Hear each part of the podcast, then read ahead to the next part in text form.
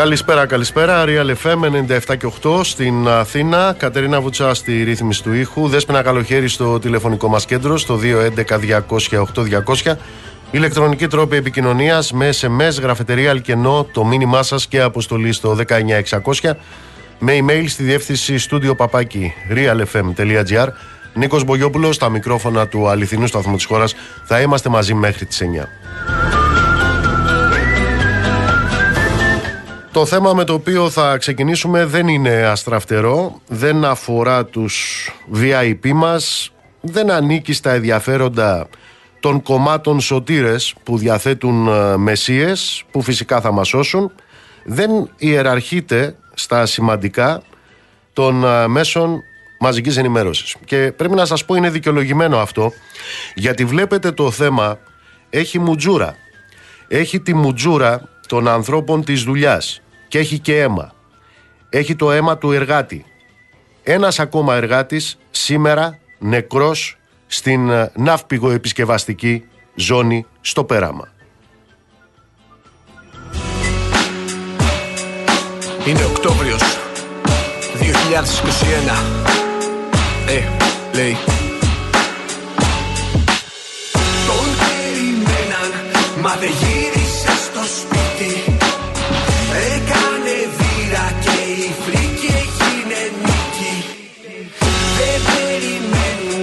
καμία θεία δίκη Πες τους να ακούσουν πως το μέλλον μας ανήκει. Έχουν αίμα στα χέρια τα σκυλιά τους λιμένα Στο λιμένα ένα ποτάμι από χέρια υψωμένα. Ποτάμι του αίμα η ανάπτυξη ψέμα. Από ποιον και για ποιον έχουν τα φέτη θρεμμένα Αδέρφια χαμένα δεν πάνε ποτέ. Όσοι μένουνε πίσω μας υπόσχονται. Τραβέσω και προς προς ολοταχώς Όλοι οι συνάδελφοι στον τόπο του εγκλήματος. Λουλούδια, φωνές, οι αρχές αγκαλιές. Κανένας μόνος του είμαστε πολλοί και πολλές. Δουλεύουμε σκληρά, αγωνιζόμαστε σκληρά. Είναι η δικιά μας σειρά, τώρα μιλάει εργατιά. Ουρά, τα βαπόρια και ας φτάσουνε στην Κρήτη. Για όσους δεν γυρίσανε στο σπίτι. Τους φταίει ο νεκρός δεν ήταν προσεκτικός. Κοντραβάρδια στο μόνιμο καθεστώς Και τριγύρω σκοπή, τα κανάλια σκοπή Καλλιτέχνες σκοπή, δίθεν αριστερή σκοπή Ψήστες ελοχεύαν για να διώξουν σωματεία. Τσιράκια των εφόπλιστων γνωστή ιστορία. Όλα under control είμαστε εντάξει. Λοιπόν η ασφάλεια ακριβότερη από τον τάμας control. Σακατεύουμε γόνατα, μέσες και μυαλά Ο χιονιάς δεν σταματά, τον καλό τον πακετά Δεν μας βλέπουν όσο θέλαν. Τα ίδια μας τα παιδιά Μα οι πνίες αριθμίες, κατάθλιψη στρες. Δεν κοιμόμαστε, αρρωσταίνουμε, κατάλαβες. Δεν ήταν η κακιά στιγμή, ήταν επιλογή Τώρα σιωπή για μια στιγμή. Χωρίς ντροπή, φρενούμε από την πρώτη γραμμή.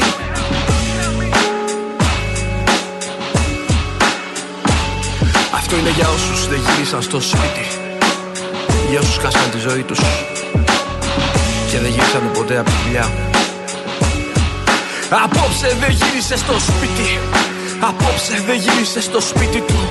Απόψε δεν γύρισε στο σπίτι Απόψε δεν γύρισε στο σπίτι του. Τον περιμέναν Μα δεν γύρισε στο σπίτι. Έκανε βήρα και η φρίκη έγινε νίκη. Δεν περιμένουμε καμία θεία. Την ώρα λοιπόν που σε αυτούς τους χώρους δουλειάς πραγματοποιούνται κυβερνητικές φιέστες είναι εκεί που οι εργαζόμενοι παλεύουν ενάντια στην αδήλωτη και ανασφάλιστη εργασία. Μόνο τον τελευταίο μήνα μετράμε νεκρούς και τραυματίες στα ναυπηγεία Ελευσίνας, στα ναυπηγεία Σύρου, στα ναυπηγεία Σπανού, Σπανόπουλου. Πώς το λένε, ναι, υπάρχει μια ζυγαριά. Στο ένα ζύγι είναι τα κέρδη τους. Στο άλλο ζύγι είναι οι ζωές που παράγουν αυτά τα κέρδη.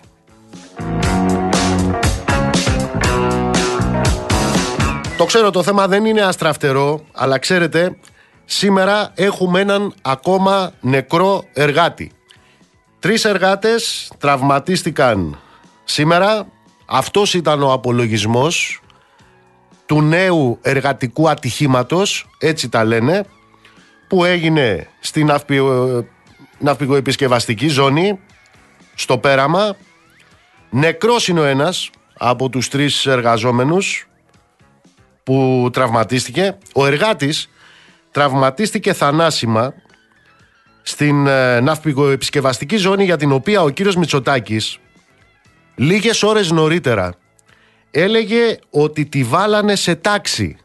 Έτσι έλεγε. Λίγες ώρες νωρίτερα. Ο κύριος Μητσοτάκης. Και η απάντηση βεβαίως ήρθε με αυτόν τον ε, τραγικό τρόπο. Ένας εργαζόμενος ακόμα δεν θα γυρίσει σήμερα στο σπίτι του. Οι τρεις εργάτες συμμετείχαν σε επισκευαστικές εργασίες που βρίσκονταν σε εξέλιξη σε πλοίο το οποίο ήταν ε, ανελκυσμένο σε μία από τις τρεις πλωτές δεξαμενές της ζώνης. Οι εργαζόμενοι ήταν σε σκαλωσιά για να τοποθετήσουν το πτερίγιο στην ε, προπέλα του πλοίου και έπεσε η σκαλωσιά. Η σκαλωσιά έπεσε με αποτέλεσμα να πλακώσει τους εργάτες το πτερίγιο. Ο νεκρός εργάτης είναι ένας 47χρονος χειριστής ανυψωτικού μηχανήματος πάνω στον οποίο έπεσε το πτερίγιο. Ένας ακόμα 47χρονος τραυματίστηκε στο πόδι και ένας 43χρονος τραυματίας επίσης στο κεφάλι αυτός έχει μεταφερθεί επίσης σε νοσοκομείο.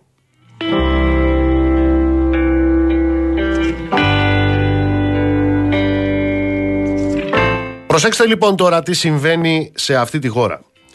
Το 2019 τα θανατηφόρα εργατικά ατυχήματα, επαναλαμβάνω έτσι τα λένε, ατυχήματα δεν τα λένε εγκλήματα, ήταν 51. Το 2020 ήταν 41. Το 2022 εκτοξεύτηκαν στα 104. Και μέσα στο πρώτο τετράμινο του 2023 είναι πάνω από 60. Δηλαδή, με αυτό το ρυθμό, αν μπορούσε η ζωή του ανθρώπου να μπει σε στατιστική, αυτό που θα λέγαμε είναι ότι πάμε για ένα μαύρο ρεκόρ όλων των τελευταίων χρόνων.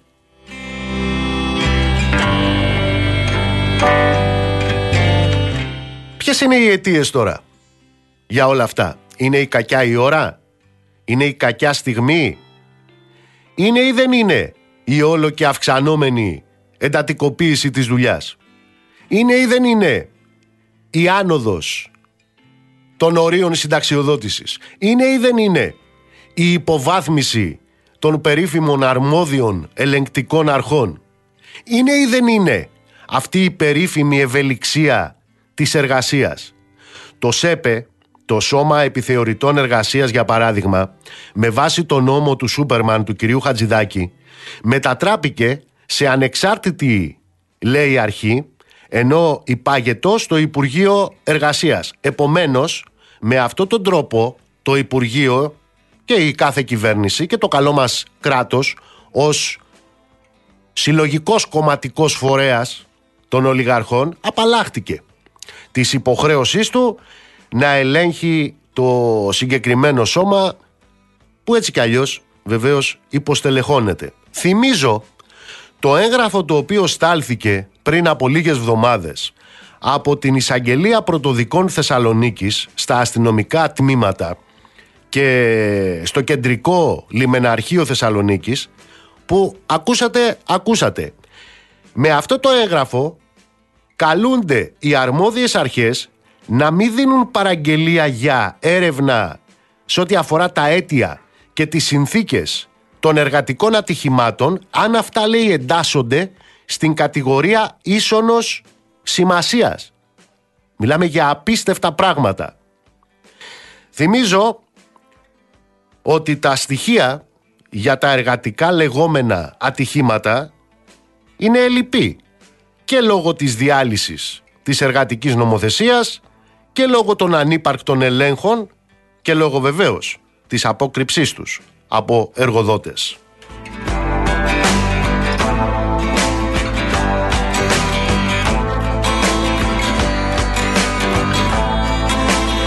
Ποια είναι η κατάσταση στην Ελλάδα τη σωσμένη από τους σωτήρες και τους μεσίες στους χώρους δουλειάς; Πανελλαδικά πάνω από 2.000 εργαζόμενοι, 2.000 εργαζόμενοι έχουν χάσει τη ζωή τους την ώρα της εργασίας τους στο διάστημα 1999 ως το 2019. 400 εργαζόμενοι κάθε χρόνο πεθαίνουν από επαγγελματικές ασθένειες. Επαναλαμβάνω, 46 νεκροί εργάτες το 18, 51 το 19, 41 το 20 και 104 το 2022. Τι σημαίνει αυτό; Αυτό σημαίνει ότι ένας εργαζόμενος χάνει τη ζωή του στο χώρο εργασίας του κάθε τρεις μέρες. Ένας νεκρός εργάτης κάθε τρεις μέρες στην Ελλάδα.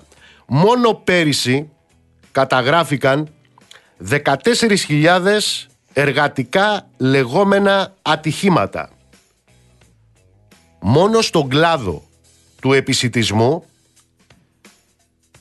53 άνθρωποι χάσαν τη ζωή τους την τελευταία εξαετία πηγαίνοντας την τελευταία παραγγελία τους. Μιλάμε για τους ντελιβεράδες. Στον κλάδο των κατασκευών, σύμφωνα με τα στοιχεία που υπάρχουν, πέρυσι μετράγαμε ένα νεκρό κάθε πέντε μέρες και βεβαίως εκατοντάδες σακατεμένους. Όλα αυτά, επαναλαμβάνω, συμβαίνουν την ώρα της νέας σωτηρίας της χώρας. Αυτοί οι οποίοι δεν την έχουν δει αυτή τη σωτηρία στους χώρους δουλειάς, τι ζητάνε, ζητάνε τα αυτονόητα, που με βάση αυτό το καθεστώς φαίνεται ότι είναι τελικά επαναστατικά. Και ποια είναι τα αυτονόητα, η άμεση στελέχωση των επιθεωρήσεων εργασίας, την αυστηροποίηση και εντατικοποίηση των προληπτικών ελέγχων στους χώρους δουλειάς, αυτοί οι οποίοι ζυμώνονται με το ατσάλι, ζητάνε βαρέα και ανθυγιεινά και βεβαίως ζητάνε να μην βρίσκονται στις καλοσιές μέχρι να αποφασίσουν οι σωτήρες ότι ούτε ένας 60χρονος ούτε ένας 65χρονος μπορεί να κάνει αυτά που εκείνοι ψηφίζουν και αποφασίζουν στα κλιματιζόμενα γραφεία τους με τις ωραίες πολυθρόνες.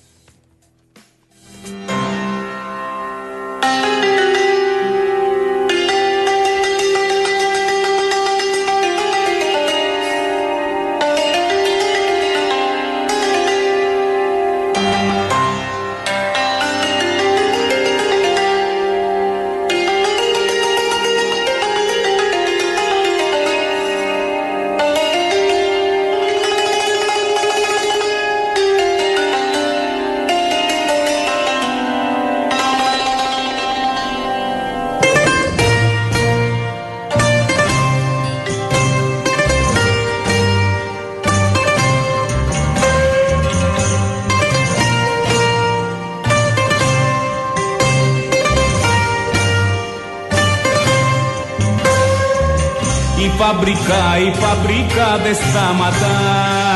Δουλεύει, δουλεύει νύχτα μέρα. Και πως τον λένε το διπλάνο Και το τρελό τον Ιταλό. Να τους ρωτήσω δεν μπορώ ούτε να πάω ούτε να πάρω αέρα. Και πως τον λένε το διπλάνο και το τρελό τον Ιταλό. Να τους ρωτήσω δεν μπορώ ούτε να πάω ούτε να πάρω αέρα. Δουλεύω μπρος, δουλεύω μπρος στη μηχανή. Στην βαρδιά δι, στην βαρδιά δύο δέκα.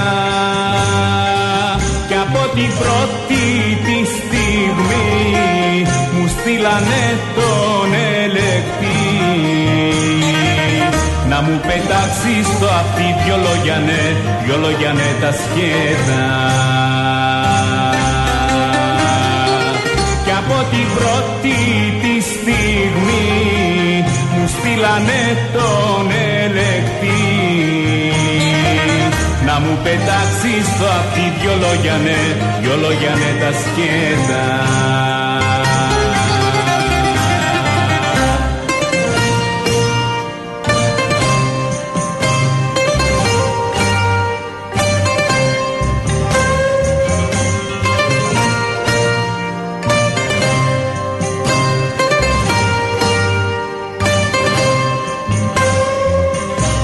Άκουσε φύ, άκουσε φίλε μικρέ. Ο χρόνος ή ο χρόνος είναι κρίμα. Με τους εργάτες μη μιλάς. Την ώρα σου να την κρατάς. Το γιο σου μην τον λησμονάς Πειναϊκή, πειναϊκή είναι κρίμα με τους εργάτες μη μιλάς. Την ώρα σου να την κρατάς. Το γιο σου μην το λησμονάς πειναϊκή, πειναϊκή είναι κρίμα.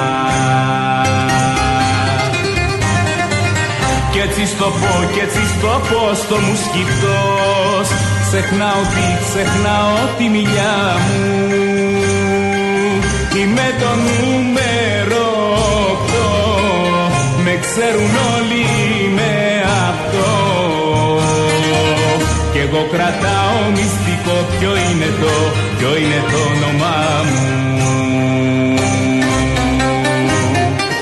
Είμαι το νούμερο 8 Με ξέρουν όλοι με αυτό. Κι εγώ κρατάω μυστικό ποιο είναι το, ποιο είναι το όνομά μου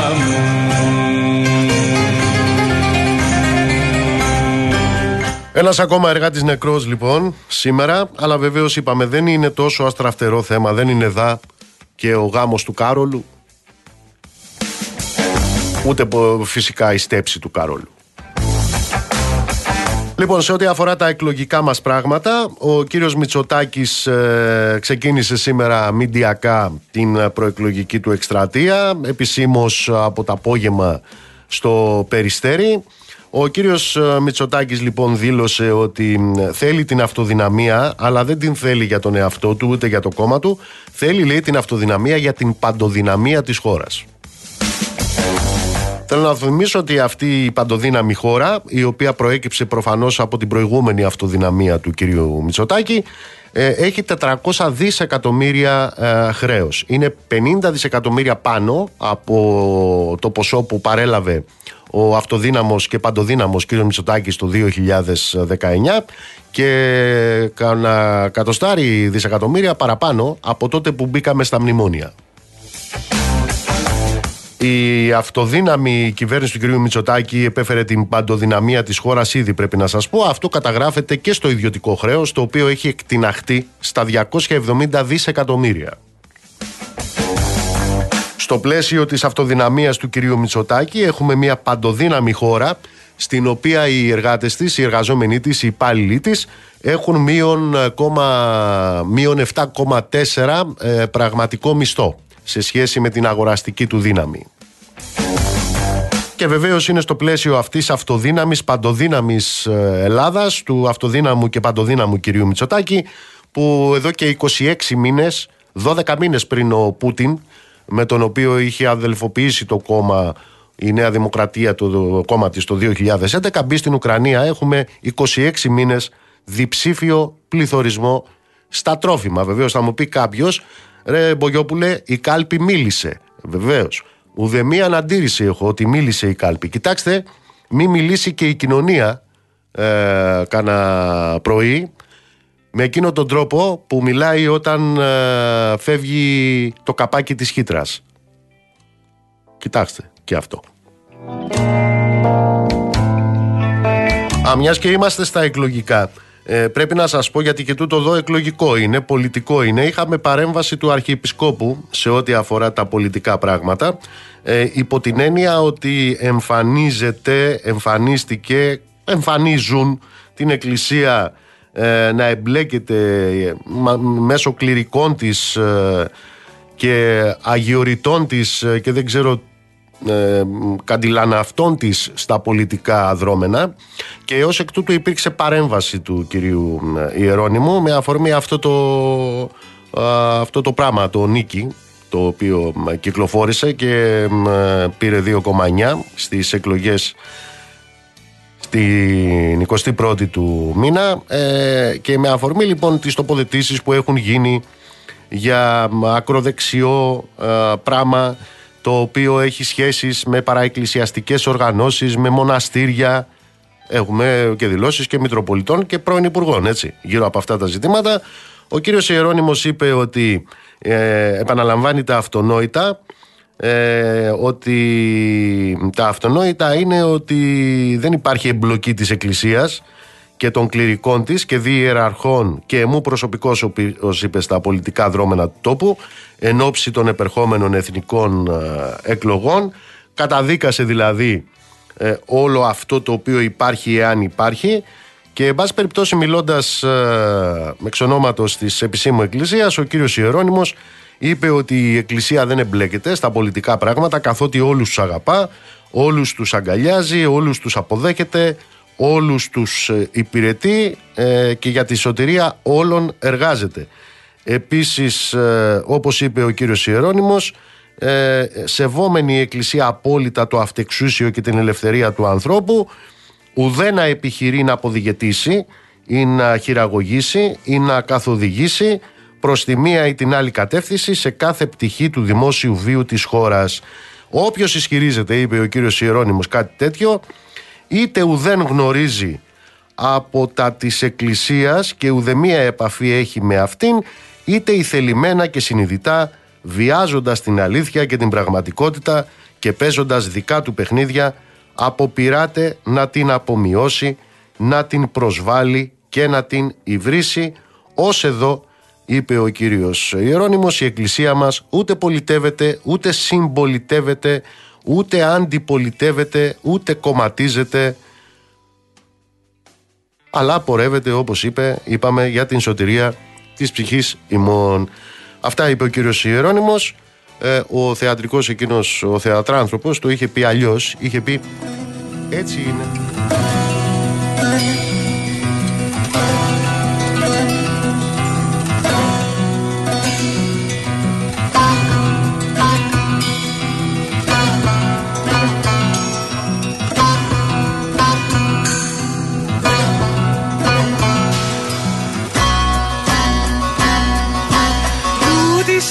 στάχτη που της σέρνει ο βοριάς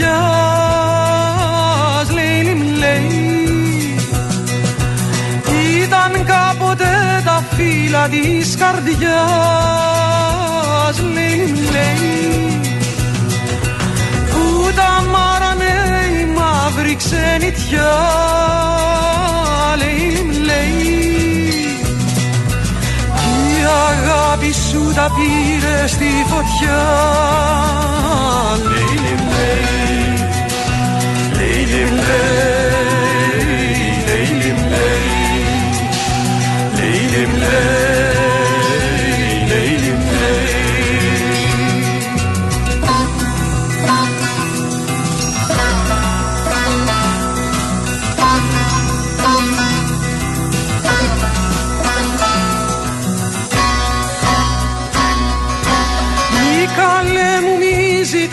απ' το βοριά λέει, λέει, τη συμπόνια απ' τη δόλια μου καρδιά. Λέει, λέει, ένα δέντρο που το κάψαν κεραυνοί λέει, λέει, δεν με φίληση, δεν φοβάται, δεν πονεί made. Made him love.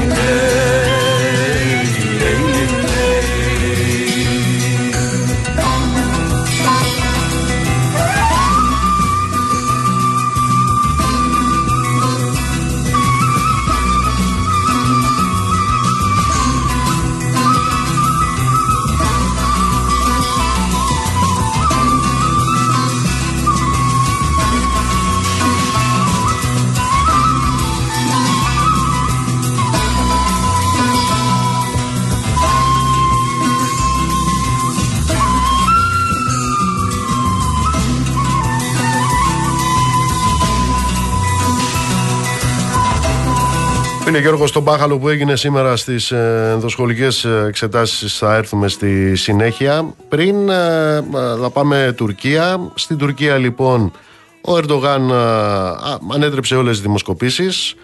Αποδείχτηκε για μια ακόμα φορά, πώς το έλεγε ο Μπρους Γουίλης, πολύ σκληρός για να πεθάνει. Είχε διαφανεί λοιπόν το αποτέλεσμα από τον πρώτο γύρο των τουρκικών εκλογών. Ο Ερντογάν ε, κατάφερε να είναι για μια ακόμα πενταετία στην ε, διακυβέρνηση στην Προεδρία της ε, Τουρκίας. Επαναλαμβάνω από τις 14 του Μάη όταν πραγματοποιήθηκε ο πρώτος γύρος των τουρκικών εκλογών.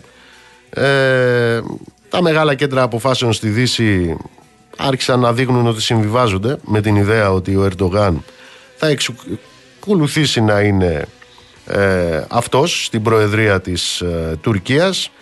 Ε, ήδη από το αποτέλεσμα του πρώτου γύρου επιβεβαιώθηκαν αυτές οι βαθιές ρίζες που έχει αναπτύξει το λεγόμενο σύστημα Ερντογάν στην ε, κοινωνία της γειτονικής χώρας γεγονός το οποίο αποτυπώθηκε και στην κάλπη θυμίζω παρά τις προεκλογικές προβλέψεις των μεγάλων δυτικών μέσων μαζικής ενημέρωσης οι οποίες εν πολλής απηχούσαν ευσεβείς πόθους ε, το κόμμα του Ερντογάν σάρωσε στις ε, βουλευτικές εκλογές και ο Τούρκος πρόεδρος στην προηγούμενη εκλογική αναμέτρηση είχε χάσει μόλις για κάποια δέκατα της μονάδας στην ε, επανεκλογή του. Αν εξετάσει τώρα κανείς τους λόγους της 20 ετούς και πλέον κυριαρχίας του Ερντογάν στην τουρκική πολιτική σκηνή με δεδομένη τη σκληρή οικονομική πραγματικότητα που βιώνει μεγάλο τμήμα του τουρκικού πληθυσμού καθώς και τις τρομακτικές και οικονομικές και άλλες συνέπειες των πρόσφατων σεισμών ε, ένας ε, ψύχρεμος παρατηρητής μπορεί να καταλήξει σε ένα και μόνο συμπέρασμα. Ο Ερντογάν με λόγια και με πράξεις έχει πείσει τους Τούρκους ψηφοφόρους ότι πέρα από το πώς το λέει το Ευαγγέλιο το δικό μας ούκε πάρτον μόνο, ούκε πάρτον μόνο ζήσεται ο άνθρωπος ότι πέρα από τη φτώχεια υπάρχει και το μεγαλείο της Τουρκίας Βάνα είναι έτσι Βάνα στέλνει Καλό απόγευμα. Αυτό ακριβώς σε ακούμε προσοχή. Είσαι ακριβώς 100%. Έπαιξε το χαρτί του πατριωτισμού που αυτό είναι το μεγαλείο εξήρε τον εθνικισμό του, του μέσου Τούρκου πολίτη, το εθνικιστικό του φρόνημα. Έτσι. Και τελικά απέδειξε, ε, διέψευσε τους πάντες, δημοσκόπους, δημοκόπους, αναλυτές, μέσα έξω τα πάντα όλα, ότι τελικά ο Τούρκος δεν ψηφίζει για το κρεμμύδι και την πατάτα και αν και εφόσον πεινάει, πεινάει.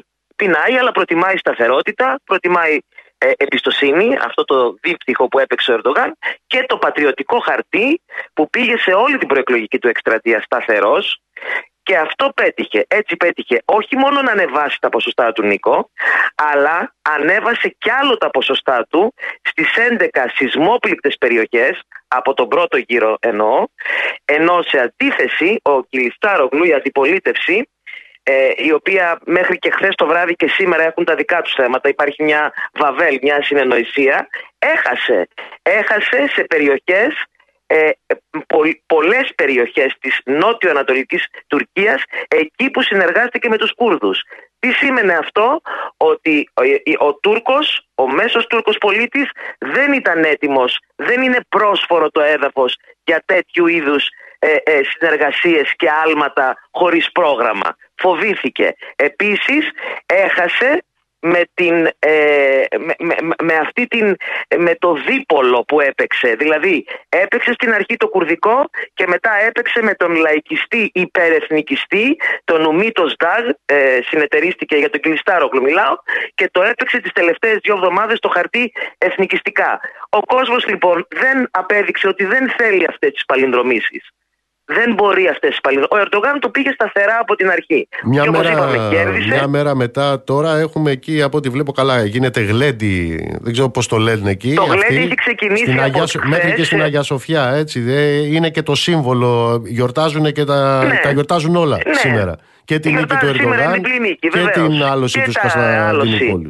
Βεβαίως. Είναι η 570η επέτειο. Ο Ερντογάν, όπως είπαμε και το μεσημέρι, δεν θα πάει στην Αγία Σοφιά. Σήμερα, προς το παρόν, το, μέχρι αυτή τη στιγμή το πρόγραμμά του δεν είναι στην Άγκυρα. Είναι στο γραφείο του. Έχει, δέχεται τηλεφωνήματα από όλους τους ηγέτες από όλο τον κόσμο. Σε λίγο θα μιλήσει με τον Biden, με τον Πούτιν σήμερα ενδεχομένως θα μιλήσουν αργότερα. Ε, με τον Ισπανό, με την Ελλάδα. Έχει ένα ε, ε, τεράστιο πρόγραμμα τηλεφωνικών συνομιλιών. Προλίγου τον πήρε τηλέφωνο ο Γερμανός καγκελάριος Σόλτς. Τον συνεχάρει εκτός από το Twitter χθες από τα μηνύματα και ε, εξεδήλωσε την επιθυμία να ε, το κάλεσε μάλιστα και στο Βερολίνο ο, τον Ερντογάν, ο Σόλτς. Να, να, να προωθηθούν με την, στη νέα εποχή του Ερντογάν τα θέματα, τα κοινά ε, θέματα που έχουν η Γερμανία με την Τουρκία και έχουν πάρα πολλά θέματα και οικονομικά. Ε, Βεβαίως απάντησε ο Ερντογάν, ε, πρόθυμος, θετικός και όχι μόνο να, να τα προωθήσουμε, αλλά να τα βελτιώσουμε κιόλας. Λοιπόν, αυτή είναι το πρόγραμμα. Ετοιμάζεται επίσης και η ορκομοσία του και το νέο, ε, η νέα κυβέρνηση. Ενδεχομένως αυτά όλα θα γίνουν μέχρι το τέλος της εβδομάδας. Την Παρασκευή, ενδεχομένως, είπε ο, ο, ο, ο, Καλίν, ο εκπρόσωπος τύπου δηλαδή. Ε, και υπάρχει ένα βαρύ πρόγραμμα αυτή την εβδομάδα. Βεβαίως γιορτάζουν την ποινίκια και δεν τα γιορτάζουν μόνο στην ε, Κωνσταντινούπολη από χθες το βράδυ. Γιορτάζουν σε όλη την Τουρκία ε, μέχρι τις πρωινές ώρες και σήμερα αλλά και σε πολλές πόλεις ε, του εξωτερικού όπου και εκεί θριάμβασε. Οι άλλοι θα διαλυθούν στα όσα συνετέθησαν; Λοιπόν, οι άλλοι ξεκίνησαν από χθες. Δεν ξέρουμε τι θα γίνει και αν θα συνεχίσει. Ο Καταρχάς, περιμέναμε παρέτηση του Κλειστάρου. Ύστερα από την πολλωστή ήττα του χθες το βράδυ, όχι μόνο δεν παρετήθηκε, αλλά βγήκε στις 9.30 ώρα και είπε ότι θα συνεχίσω κανονικά. Εξήρε τέλος πάντων το ηθικό που ήταν πεσμένο των ψηφοφόρων του, τους ευχαρίστησε όλους κτλ. κτλ. Στις 10, μισή ώρα μετά, βγήκε η Αξενέρ, η συνεταίρα του. Και εκεί ασυνεννοησία. Ούτε την ίδια ώρα κατόρθωσαν να βγουν και οι δύο σε μία μήνυ συνέντευξη τύπου. Ο Μεν Κιλιστάρογλου είπε ότι από σήμερα, χθες το βράδυ είχαν μια συνεδρίαση ε, για τα αποτελέσματα τέλος πάντων ε, και τις αιτίες της ε, ήττας ε, και κλεισμένο των πυρών. Κανένας δεν ξέρει τι είπε είναι εκεί μέσα, ούτε φωτογραφίες βγάλαν, τίποτα, τίποτα απολύτως. Ο Μεν Κιλιστάρογλου όμως είπε ότι από αύριο, δηλαδή από σήμερα, θα συνεχίσουμε κανονικά. Ε, ως όπως ξεκινήσαμε, η Αξενέρ χθες το βράδυ είπε ότι από σήμερα θα εξετάσουμε, θα, θα δούμε αν θα συνεχίσουμε. Ο Δε Ημάμογλου, ο οποίος και αυτός έχει την πρωτοκαθεδρία τέλος πάντων στην ε, αντιπολίτευση, ε, ε, σήμερα πάρα πολλές ώρες μετά την χθεσινή ήττα ε, ε, ευχαρίστησε με ένα μαγνητοσκοπημένο μήνυμά του, Μάλιστα. ευχαρίστησε τους ψηφοφόρους και συνεχίζουμε ο Ερντογάν όμως, εδώ έχει μια μεγάλη, έτσι, μια, έτσι, να, αν μου επιτρέπεις να πω κάτι, χθες το βράδυ στα επινίκια και στα τραγούδια, και αφού τα αναλύσαμε όλα τα τραγούδια του και τα μεταφράσαμε κτλ. κτλ είπε κάτι την ώρα που ε, βγήκε και είπε τις πρώτες ευχαριστίες τέλος πάντων στον κόσμο, στην νεολαία και σε όλα αυτά, ότι ε, επιτέθηκε στην αντιπολίτευση και είπε ότι ε, την Κωνσταντινούπολη σε αγαπάω και θα σε κερδίσω πάλι. Αναλυτές λοιπόν αυτό το ερμηνεύουν ότι ο Ερντογάν ήδη προσβλέπει 10 μήνες μετά, του χρόνου το Μάρτιο του 24 έχουμε δημοτικές εκλογές. Τον ενδιαφέρει πάρα πολύ να ξαναπάρει την Κωνσταντινούπολη, άλλωστε η διαφορά ήταν πολύ μικρή μεταξύ ε, τώρα στις εθνικές εκλογές μεταξύ Ερντογάν και Λιστάρογλου, ήταν μόνο μόλις δύο μονάδες. Ε, ε, προσβλέπει λοιπόν στις δημοτικές εκλογές να κερδίσει ιδίως στην Κωνσταντινούπολη ειδικά τώρα με την Προεδρία τον ίδιο και με την Εθνοσυνέλευση ε, που έχει την πλειοψηφία και επίσης ήδη έχει ξεκινήσει και θα συνεχίσει αυτή την επιθετική ρητορική του ε, στην αντιπολίτευση. Βέβαια τελείωσε χτες τον ε, Κελιστάρογλου και του είπε και τρεις φορές, τρεις φορές λέει θα στο πω bye bye bye Κεμάλ, ε, γεια σου κύριε Κεμάλ αλλά θα το συνεχίσει γιατί ήδη προσβλέπεις στις δημοτικές Έγινε εκλογές του χρόνου. Είναι Α, ναι, ναι, ναι. Μάλιστα. Έγινε. Σε ευχαριστώ πολύ. Να είστε καλά. Καλό βράδυ.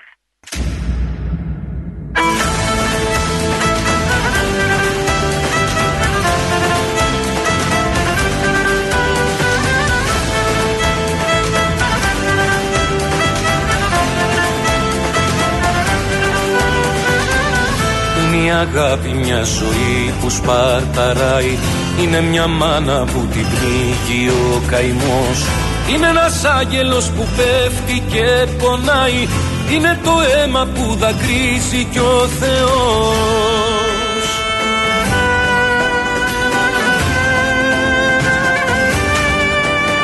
Το φως που γίναμε τη νύχτα την νικάει Είμαστε μάτια μου η γη κι ο ουρανός.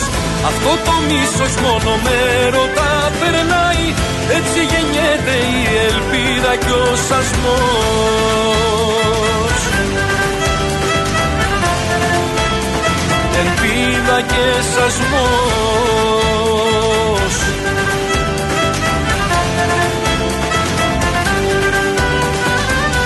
Είναι ο ήλιος που φοβάται να γελάει. Είναι ο πατέρας που θρυνεί γονατιστός. Πάμε να σβήσουμε αυτό που μας πονάει. Να πλύνουμε τα λάθη που γεννά ο θυμός.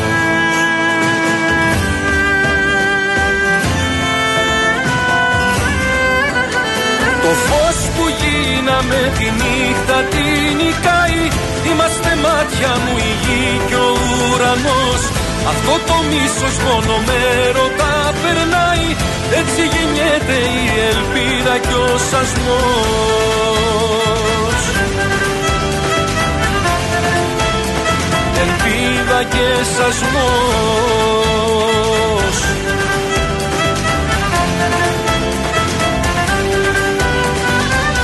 Αυτή η ιστορία από πόνο έχει χορτάσει. Είναι ένας φόνος διαρκής και σκοτεινός κι αν λίγο χώμα δεν αρκεί να το σκεπάσει η αγάπη δέντρο και καρπός της ο σασμός Να στείλω πολλούς χαιρετισμούς στον Κωνσταντή, στον Αντώνη, στο Δήμο, να σε καλά Δήμο μου. Κύριε Χριστό, προφανώς ε, η κάλπη είναι κοινωνία, αλλά η κοινωνία είναι και ο δρόμος. Κοινωνία είναι και το γραφείο. Κοινωνία είναι και το εργοστάσιο. Κοινωνία είναι και η διαδήλωση. Μη σου φρόνετε τη μητούλα σας. Και αυτό είναι κοινωνία. Κοινωνία είναι και η απεργία. Συνεχίστε να σου φρόνετε τη μητούλα σας. Επίσης, κοινωνία είναι το αγκομαχητό στο σούπερ μάρκετ και το άγβαχ στα νοσοκομεία. Κοινωνία και τούτα, κοινωνία και τα άλλα. Γεια σου Μάρκο. Εγκλήματα είναι Μάρκο μου. Ούτε το ένα ούτε το άλλο. Εγκλήματα. Για να καταλάβετε τώρα ότι αυτοί οι τύποι έχουμε αποφασίσει εδώ θα αναφερόμαστε μία φορά σε 100 μέρες στο, στο ποιόν τους. Για να καταλάβετε τώρα τι τύποι είναι αυτοί κάποιοι που κυκλοφορούν ανάμεσά μας με κουκούλες συνήθως Έρχεται λοιπόν εδώ τώρα ένας τύπος και μου γράφει βεβαίως με κουκούλα έτσι γιατί αυτή είναι θρασίδηλη όπως έχουμε ξαναπεί. Μπογιόπουλε μου λέει ο καπιταλισμός φταίει που ο Ντελιβεράς μπαίνει ανάποδα στο μονόδρομο. Γιατί, μου το έγραψε αυτό, γιατί αναφέρθηκα στους 55 νεκρούς Ντελιβεράδες τα τελευταία 6 χρόνια. Θα σου απαντήσω, κουκουλοφόρο Θρασίμη. Ένα είναι βέβαιο, ότι για την ηλικιότητά σου δεν φταίει ο καπιταλισμός. Καλησπέρα στον Πάνο, καλησπέρα στην Τάνια, στον κύριο Μιλονά, καλησπέρα στον κύριο Ψαρά. Γιώργο μου, καλησπέρα και σε σένα, Γιώργος Λικουρέτζος. Γεια σου Νίκο, καλησπέρα. Τι γίνεται, ορκιστήκαμε; Όχι μόνο ορκιστήκαμε, διαλυθήκαμε Και διαλυθήκαμε και ορκιστήκαμε. ναι. Α, α, διαλυθήκαμε αφού ορκιστήκαμε. Ε, σωστό. Ναι. Από τις 12 το βράδυ η χώρα μπαίνει και επισήμω σε προεκλογική περίοδο. Μόλις ανακοινώθηκε το αποτέλεσμα για την εκλογή των αντιπροέδρων, δεν πέρασε μισή ώρα και ο Φλόραρχο βγήκε με το προεδρικό διάταγμα διάλυση τη Βουλή, το θυροκόλλησε. Οριστικά επίσημα 25 Ιουνίου οι εκλογές, 3 Ιουλίου η σύγκληση της Νέας Βουλής ε, για την ορκομοσία των νέων βουλευτών οι οποίοι θα προκύψουν. Και μένει να δούμε αν θα προκύψει εκεί η κυβέρνηση. Γύρω στις 10 Ιουλίου θα αρχίσει και η διαδικασία των προγραμματικών δηλώσεων για την παροχή της ψήφου εμπιστοσύνη. Θυμίζω ότι είναι εκλογές οι οποίες γίνονται με διαφορετικό εκλογικό σύστημα. Πρέπει να σου πω ότι τα κόμματα αυτή την ώρα ασχολούνται μόνο με το ΕΣΟΡΟΥ, διότι νωρίς το μεσημέρι εκδόθηκε μια εγκύκλειος οδηγία η οποία ορίζει ότι δεν υπάρχει διαφορά σε σχέση με τις εκλογές με σταυρό και τις εκλογές με λίστα, άρα ισχύουν κανονικά οι περιορισμοί για όλους τους υποψηφίους όπως ίσχυαν και στις προηγούμενες εκλογές, ανεξαρτήτως του ότι θα είναι σε λίστα προτίμησης. Τα κόμματα είχαν προετοιμαστεί για να στέλνουν στα κανάλια χωρίς περιορισμό υποψηφίους. Καταλαβαίνω ότι επηρεάζει σε ένα μεγάλο βαθμό και τον ΣΥΡΙΖΑ, ο οποίος είχε ορίσει τις προηγούμενες ημέρες ότι θα γίνεται συνεννόηση με το γραφείο τύπου για το ποιοι θα βγαίνουν, ποιοι δεν θα βγαίνουν. Αν ισχύσει ο περιορισμός, καταλαβαίνω ότι θα πρέπει να βγουν όλοι. Αύριο νομίζω συνεδριάζει η Διακομματική Επιτροπή και εκεί θα τεθεί ένα αίτημα από τα κόμματα να μην ισχύσουν αυτοί οι περιορισμοί.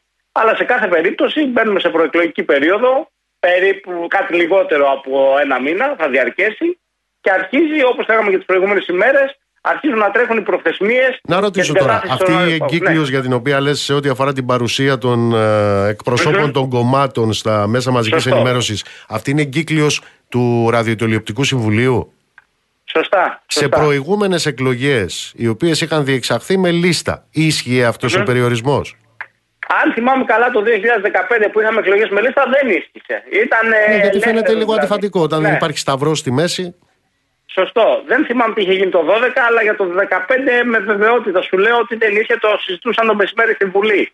Και εντάξει, είναι και λίγο περίεργο στη λογική ότι τα κόμματα είχαν προετοιμαστεί σήμερα να στείλουν εκπροσώπους χωρίς περιορισμό. Από το βράδυ, αν το ΕΣΟΥΡΟ επιμείνει, ε, θα αρχίσουν να υπάρχουν πρόστιμα σε όποιον παραβιάζει τη νομοθεσία. Ε, σύμφωνοι, εντάξει, Αλλά είναι λίγο οξύμορο. Υπάρχει, είναι οξύμορο, είναι αντιφατικό, ναι. δεν, έχει, δεν, ε, πώς το λένε, δεν εδράζεται σε, στη λογική βάση του μέτρου το οποίο υποτίθεται πάρθηκε ώστε να, μην υπάρχει, να υπάρχει μια ισοτιμία μεταξύ υποψηφίων ε, διότι mm. απευθύνονταν στον ψηφοφόρο ποιος θα σταυρώσει και ποιος θα ξεσταυρώσει. Αφού δεν υπάρχει τέτοιο θέμα ναι. εδώ τώρα.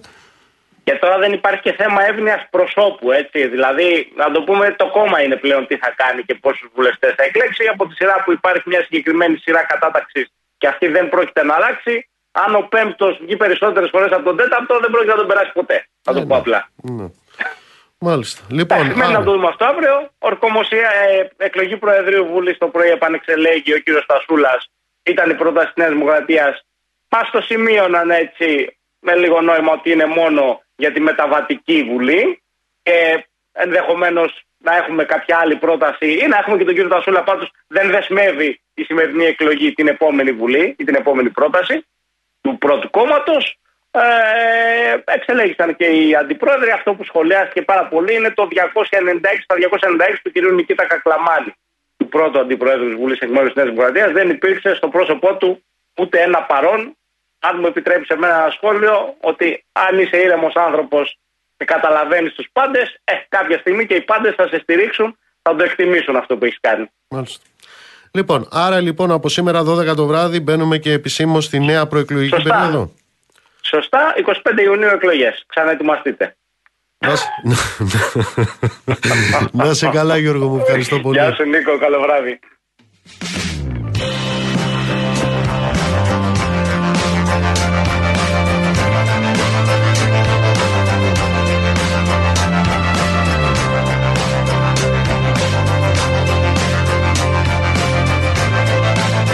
Μου ζητάτε να επαναλάβω τα στοιχεία. Θα τα επαναλάβω λοιπόν τα στοιχεία. Ξαναλέω, σήμερα είχαμε ένα ακόμα νεκρό εργάτη στην ναυπηγοεπισκευαστική ζώνη. Είναι εκεί που είπε ο κύριος Μητσοτάκης το πρωί ότι βάλαμε τάξη. Έτσι. Θα τα επαναλάβω λοιπόν τα στοιχεία. Πάνω από 2.000 εργαζόμενοι νεκροί την ώρα της εργασίας τους το διάστημα 1999-2019. 400 εργαζόμενοι κάθε χρόνο πεθαίνουν από επαγγελματικές ασθένειες. 46 νεκροί εργάτες το 18, 51 το 19, 41 το 2020, 104 νεκροί εργάτες το 2022. Ένας εργαζόμενος χάνει τη ζωή του στο χώρο εργασίας του κάθε τρεις μέρες.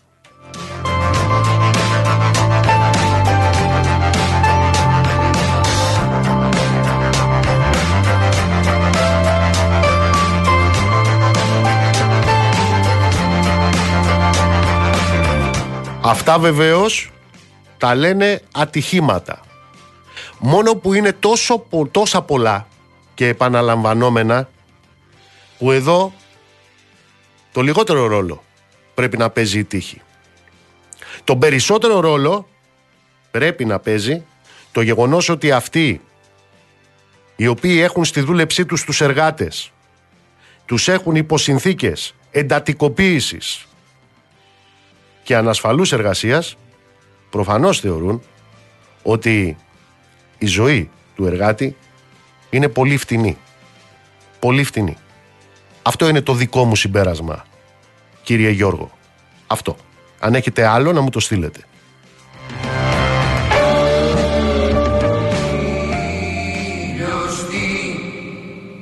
αργά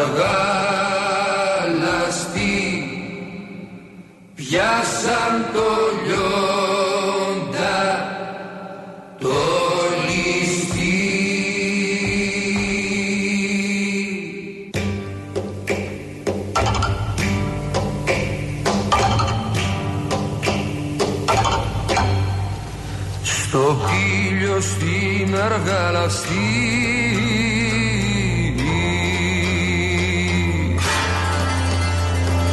Πιάσαν το λιόντα το ληστή.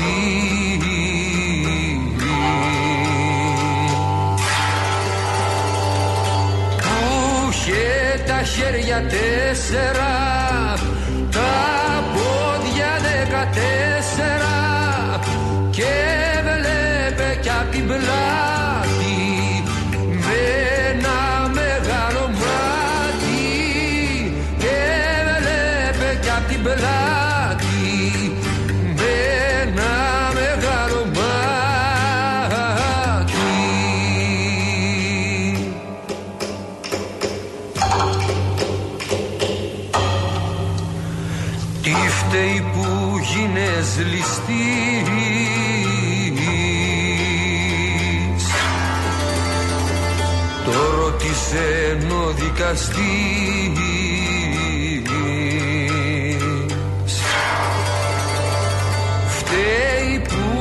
χέρια τέσσερα και πόδια δεκατέσσερα.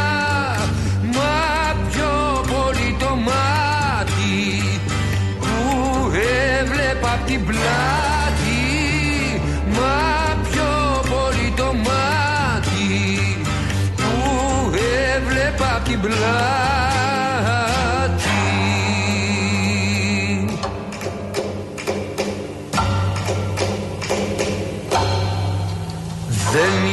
κάνει φωνικά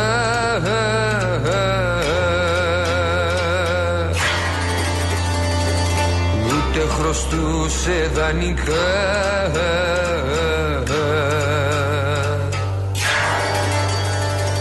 Μόνο που αυτό το μάτι του το πίσω από την πελάτη του. Πήρα τον αγάτο ψεύτη το κλέφτη πήρα τον αγάτο ψεύτη γενίτσαρο τον κλέφτη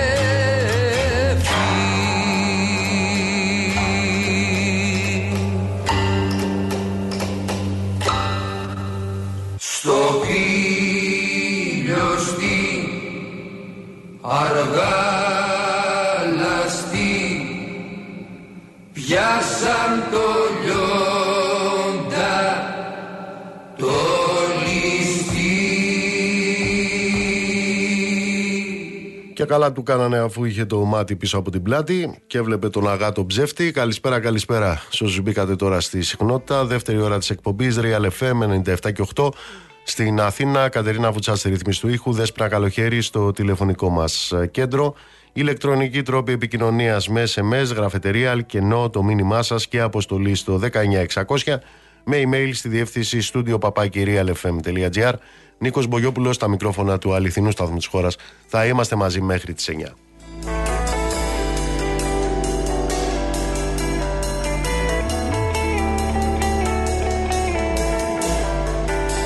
Να στείλω χαιρετισμούς στον Νικόλα, στον Παύλο. Να σε καλά, Παύλο. Χαιρετίσματα στην Ευαγγελία. Γεια σου, Παναγιώτη. Χαιρετίσματα στον Πετράν.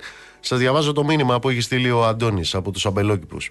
Στι 11 το πρωί, λέει σήμερα, κόψανε το ρεύμα στην υπερήλικη μητέρα μου. Αυτό δεν είναι είδηση γιατί το ρεύμα το κόβουν σε πολλούς υπερήλικες και άρρωστους ανθρώπους. Η είδηση είναι ότι κόψανε το ρεύμα σε ρολόι που είναι εξοφλημένο. Και ο μόνος απλήρωτος λογαριασμός που υπάρχει είναι ο τελευταίος που λήγει 13 Ιουνίου.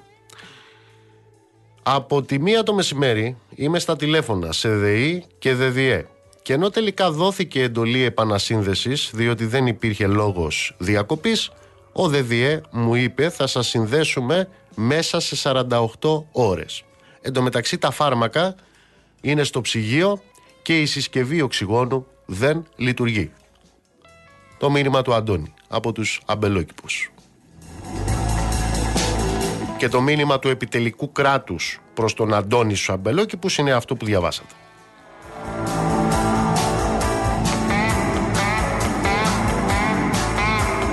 Που σας διάβασα.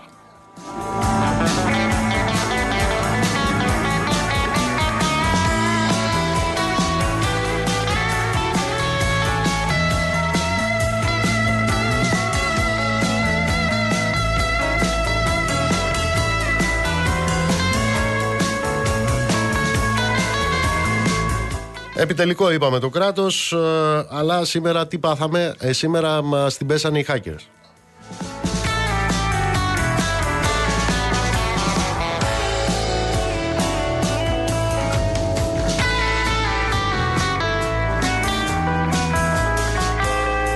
Μας την πέσανε οι hackers λοιπόν και ως εκ τούτου έπεσε η Τράπεζα Θεμάτων την πρώτη μέρα των ενδοσχολικών ε, εξετάσεων. Μιλάμε για χιλιάδες παιδιά τα οποία δεν, ε, δεν έδωσαν. Το Υπουργείο λέει τώρα ότι ε, πέσαμε θύματα αδέρφια εμείς σε άνηση μάχη με hacker. Δεν ήταν πρώτη μέρα, τι ήταν. Ε, όχι, τι ήταν. Κύριε Καρκόπουλε, δεν ήταν η πρώτη μέρα σήμερα; ναι, είναι. Γεια σας. Χαιρετήσουμε όλους τους ακροατές. Πραγματικά ζήσαμε απίστευτες καταστάσεις το πρωί.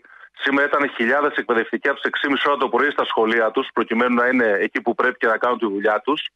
Το σύστημα είχε πέσει. Επανήλθε κατά τις 10 παρα 10. Οι μαθητές της πρώτης βάρδιας ήταν στι 8 ώρα το πρωί. Επανήλθες 10 παρα 10. Περιμένετε, θα σας πω. Δηλαδή τους νικήσαμε 10 παρα 10 τους Όχι, όχι, δεν Α. νικήσαμε, θα σας πω γιατί. 8 η ώρα ήταν χιλιάδες μαθητές στις τάξεις. Μπαινοβγαίναν τα παιδιά με το άγχος και την αγωνία και προσπαθούσαν να τους εξηγήσουμε τι γίνεται. 10 παρα 10 άνοιξε το σύστημα, αλλά επειδή μπήκαν όλα τα σχολεία, 1900 περίπου γενικά λύκεια και ΕΠΑΛ, πάλι υπήρχαν τεράστιες δυσκολίες γιατί γινόταν κλήρωση των θεμάτων, δεν οριστικοποιούνταν. Με αποτέλεσμα σε πάρα πολλά σχολεία της Ελλάδας η Β και η Α Λυκειού να μην δώσει καν εξετάσεις, αφού ταλαιπωρούσαν τα παιδιά τους 8 ώρα το πρωί μέχρι τις 12 να τα διώξουν τελικά. Και η τρίτη ηλικίου, για την οποία είμαστε με το μαχαίρι στο λαιμό, πραγματικά θα σας πω πιο κάτω γιατί, να δώσει γενικώς εξετάσεις, αλλά υπάρχουν και πάλι μερικά σχολεία που η τρίτη ηλικίου δεν έδωσε. Να σημειώσουμε ότι αύριο είναι η τελευταία μέρα, Τετάρτη για την τρίτη ηλικίου, πρέπει να βγουν οι βαθμοί ώστε Πέμπτη να ξεκινήσουν οι πανελλαδικές για τα ΕΠΑΛ και Παρασκευή για τα γενικά λύκεια. Αυτό σημαίνει δηλαδή ότι αν κάνουν κάνα τσαφ πάλι αύριο, ειδικά με αυτές τις ηλικίου που δεν έχουν δώσει, θα υπάρχει τεράστιο πρόβλημα. Ούτως ή άλλως είναι μεγάλο πρόβλημα, γιατί καταλαβαίνετε, φύγαμε με κάτι πακέτα σήμερα οι συνάδελφοι από τα σχολεία, 100-150 γραπτά, και κάποια θα φύγουν αύριο το μεσημέρι, τα οποία πρέπει να διορθωθούν στον αυτόματο, να περάσουν οι βαθμοί, να βγουν τα πολιτεία, ώστε να μπορούν να δώσουν τα παιδιά εξετάσεις. Ξέρετε, τα γραπτά για μας δεν είναι χαρτιά. Τα γραπτά είναι ο Γιάννης, η Μαρία, ο Γιώργος, είναι αυτές μα. Δεν μπορούν να βάλουν στον ανεμιστήρα όπως λέγανε παλιά πρέπει να στέκεσαι σε κάθε γραπτό με το σεβασμό που απαιτεί ο κάθε μαθητής και τον σεβασμό που έχουμε εκπαιδευτική. Να ρωτήσω κάτι. Έχουμε λοιπόν αυτή την ιστορία τώρα με την Τράπεζα Θεμάτων κτλ. Έγινε σήμερα αυτό το μπάχαλο το οποίο έγινε και θέλω να μου πείτε αν είναι πιστική η εξήγηση που δίνεται από την κυβέρνηση, από το Υπουργείο για τους hacker. Αλλά πέρα από αυτό, Έγινε το μπάχαλο αυτό. Έχουμε τις προθεσμίες και τις ημερομηνίες στις οποίες αναφερθήκατε. Δεν θα μπορούσε να υπάρξει μια απλή οδηγία ή εξετάσεις να γίνουν με θέματα που θα βάλουν οι ίδιοι εκπαιδευτικοί; Αυτό ακριβώς ήθελα να το πω τώρα. Απλά 9 ώρα το πρωί στείλαμε και με ανακοίνωση της Ολμέ στο Υπουργείο. Ούτως ή άλλως το πρώτο και το τρίτο θέμα το βάζουμε εμείς. Το Β και το Δ ήταν με κλήρωση από την Τράπεζα Θεμάτων. Να βάλουμε τα θέματα εμείς όπως κάνουμε εδώ και 30 χρόνια και πιστέψαμε χιλιάδες συνάδελφοι δεν έχουν κάνει ούτε ένα τσάφ τόσα χρόνια. Πρώτη φορά γίνεται αυτός στι εξετάσεις που είναι πλάκη το Υπουργείο σε αυτή τη διαδικασία μέσω Τράπεζας Θεμάτων, αρνήθηκαν, προτίμησαν να βασανίσουν χιλιάδες μαθητές σε όλη την Ελλάδα. Ε, μιλάμε για τραγελαφικές καταστάσεις. Να είναι 200 μαθητές Α και Β Λυκείου στα σχολεία που να περιφέρονται από τις 8 ώρα το πρωί και ταυτόχρονα στις 12 μου αυτή τη βαβούρα να πρέπει η Τρίτη Λυκείου να γράψει, προκειμένου από τη λύσα τους να εφαρμόσουν την Τράπεζα των Θεμάτων. Είναι πραγματικά οι άνθρωποι είναι απίστευτοι.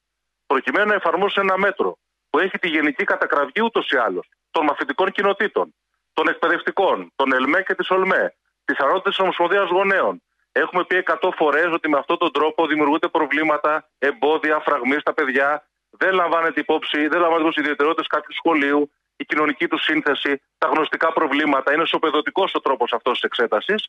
Παρόλα αυτά το επιβάλλουν και παρότι έγινε αυτό το τσαφ σήμερα, επιμένουν και προτιμούν, ε, λέω και πάλι, να βασανίσουν χιλιάδες μαθητές. Και σκεφτείτε ένα παιδί τρίτης Λυκείου που θα πάει αύριο τελικά να δώσει το μάθημα. Το σημερινό, γιατί σε μερικά λύκεια δεν έγινε στη τρίτη Λυκείου, ούτε η τρίτη Λυκείου δεν τα κατάφερε. Να, να, με το άγχος που θα πάει αύριο, θα περιμένει να βγει την Τετάρτη βαθμός και Πέμπτη για τα επάλη και Παρασκευή για τα γέλα ξεκινούν πανελλαδικές. Τα έχουν διαλύσει τα παιδιά.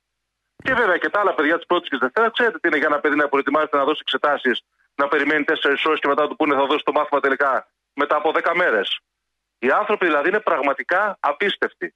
Και να πω και μια κουβέντα γι' αυτό. Όλοι, γιατί το έχουμε αναφέρει το, το έχουμε συζητήσει και μαζί, κύριε Μπογιόπουλε.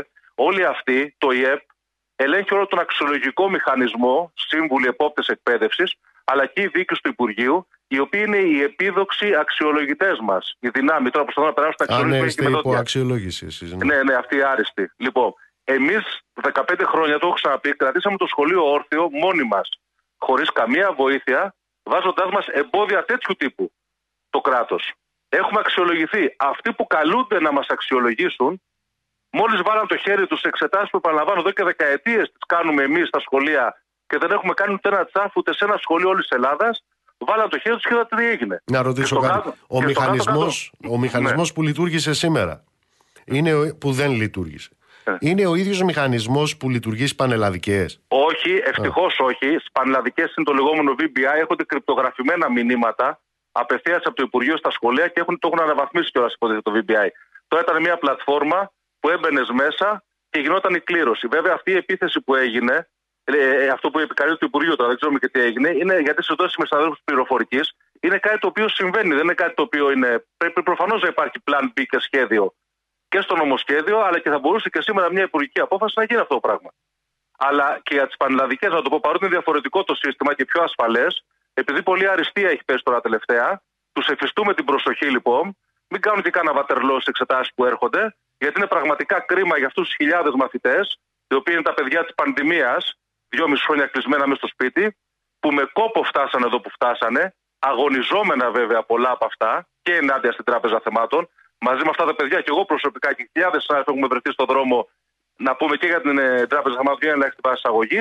Αυτά τα παιδιά λοιπόν δεν μπορούν να μπαίνουν σε αυτή τη διαδικασία της ταλαιπωρίας, του βασανισμού, να το πω έτσι, σε μια πολύ δύσκολη στιγμή που είναι για τα παιδιά και τις οικογένειες, στιγμή των εξετάσεων. Μάλιστα. Άρα, λοιπόν, Καλούμε λοιπόν, λοιπόν την κυβέρνηση. Να σα ρωτήσω τώρα, η κυβέρνηση εντάξει, είναι υπηρεσιακή. Να πω κάτι ναι, ναι, ναι.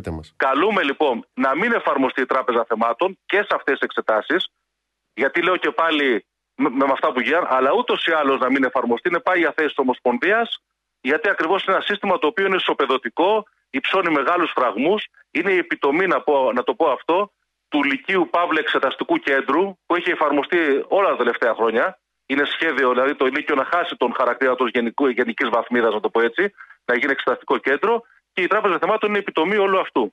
Ε, επικοινώνησε κανένας αρμόδιος παράγοντας σήμερα με την ΟΛΜΕ, με εσάς; Εμείς τα στείλαμε. Καλά, ναι, αυτό είναι. Εμείς τα στείλαμε όλα αυτά. Καμία, καμία επαφή. Ούτως ή άλλως, εμείς δεν είμαστε συνομιλητές. Είμαστε, επειδή αντιδρούμε σε αυτές τις αναδιαρθρώσεις, ε, δεν μας ρωτάει και ποτέ κανένας. Όπως δεν μας ρωτήσαν για την πανδημία, το, το, το, τόσες, τόσα συναντήσεις καλούσαμε. Τελευταία στιγμή μας φέρνανε. Ανεβάζουν νομοσχέδια στη, στη διαβούλευση μέχρι και πριν κάποιους μήνες και μετά μας καλούν σε κάποια συνάντηση. Και βέβαια του τελευταίους μήνες δεν έχουμε και καμία επαφή. Λοιπόν. Είναι, είναι, είναι, είναι, είναι, πραγματικά είναι, οι άνθρωποι είναι τραγικοί. Δηλαδή, να, το, το πιο απίστευτο δεν έχεις σχέση πλάν B δεν, δεν προστατεύεις από αυτή την επίθεση. Δεν ακούς τους εκπαιδευτικούς τόσοι άλλου χρόνια που λένε για την Τράπεζα Θεμάτων. Μα να γίνεται αυτό το πράγμα σήμερα και να επιμένουν μέχρι τελευταία στιγμή να το εφαρμόσουν εις βάρος όλων των μαθητών και των εκπαιδευτικών. Είναι πραγματικά απίστευτο. Και να πω και κάτι, γιατί δεν είναι οι συνάδελφοι σε όλη την Ελλάδα δίνουν μάχη και για αυτές τις εξετάσεις και για τις πανελλαδικές. Γιατί δεν τα ξέρει ο κόσμος. Να σας να, να, σας πω δηλαδή περιστατικά, αν έχω 30 δευτερόλεπτα, έχω 30 ναι, ναι, δευτερόλεπτα Έχει τύχει να είμαι αναπληρωτής στην κεφαλονιά να φεύγουμε δύο αυτοκίνητα ξημέρωμα, ένα να σταματάει στη Σάμι, το άλλο στην Αγία ε, Πελαγία, να φεύγουμε με καίκι το πρωί για Ιθάκη, ξημέρωμα, να δοθούν οι πανελλαδικές και να γυρνάμε το μεσημέρι με το πλοίο της γραμμής στη Σάμι για να μπορέσουν τα παιδιά να δώσουν εξετάσεις. Γιατί δεν δικαιολογούν μια διανυκτέρευση. Έτσι, ε, έτσι δουλεύει το ελληνικό σχολείο. Στις πλάτες των, των, των αγωνιζόμενων εκπαιδευτικών όλα αυτά τα χρόνια που δίνουμε την ψυχή μας προκειμένου να μην στερήσουμε από κάνα παιδί τα, τα μορφωτικά του δικαιώματα, αλλά και το δικαίωμα του να μπει στο πανεπιστήμιο. Και όταν εμπλέκεται το κράτος, μας δημιουργεί όχι προβλήματα και εκμεταλλεύεται, να το πω έτσι, και τη συγκυρία προκειμένου να περάσει με τον πιο επιθετικό τρόπο και αλλαγές, οι οποίες είναι εις βάρος των μορφωτικών δικαιωμάτων των μαθητών. Ε, λοιπόν, δεν θα τους αφήσουμε για μια ακόμα φορά. Πείτε μας πότε δίνουν τα παιδιά που δεν έδωσαν σήμερα. Ε, τα παιδιά της Τρίτης Λυκείου θα δώσουν αύριο, δεν υπάρχει άλλη ημερομηνία, mm-hmm. αναγκαστικά. Τα παιδιά της Α και της Β Λυκείου μέχρι τις 15 Ιούνιου που θα τελειώσουν οι εξετάσεις θα στριμώξουν κάποια ημερομηνία. Που και αυτό είναι βέβαια πρόβλημα γιατί καταλαβαίνει. Προετοιμαστήκαν τα παιδιά, τώρα τους βάζουν άλλα μαθήματα και θα δώσουν άλλο μάθημα αργότερα. Κύριε Καργόπουλε, ευχαριστώ θερμά. Εγώ ευχαριστώ Να πολύ. είστε για την καλά, φιλοξενία. ευχαριστώ πολύ. Ναι.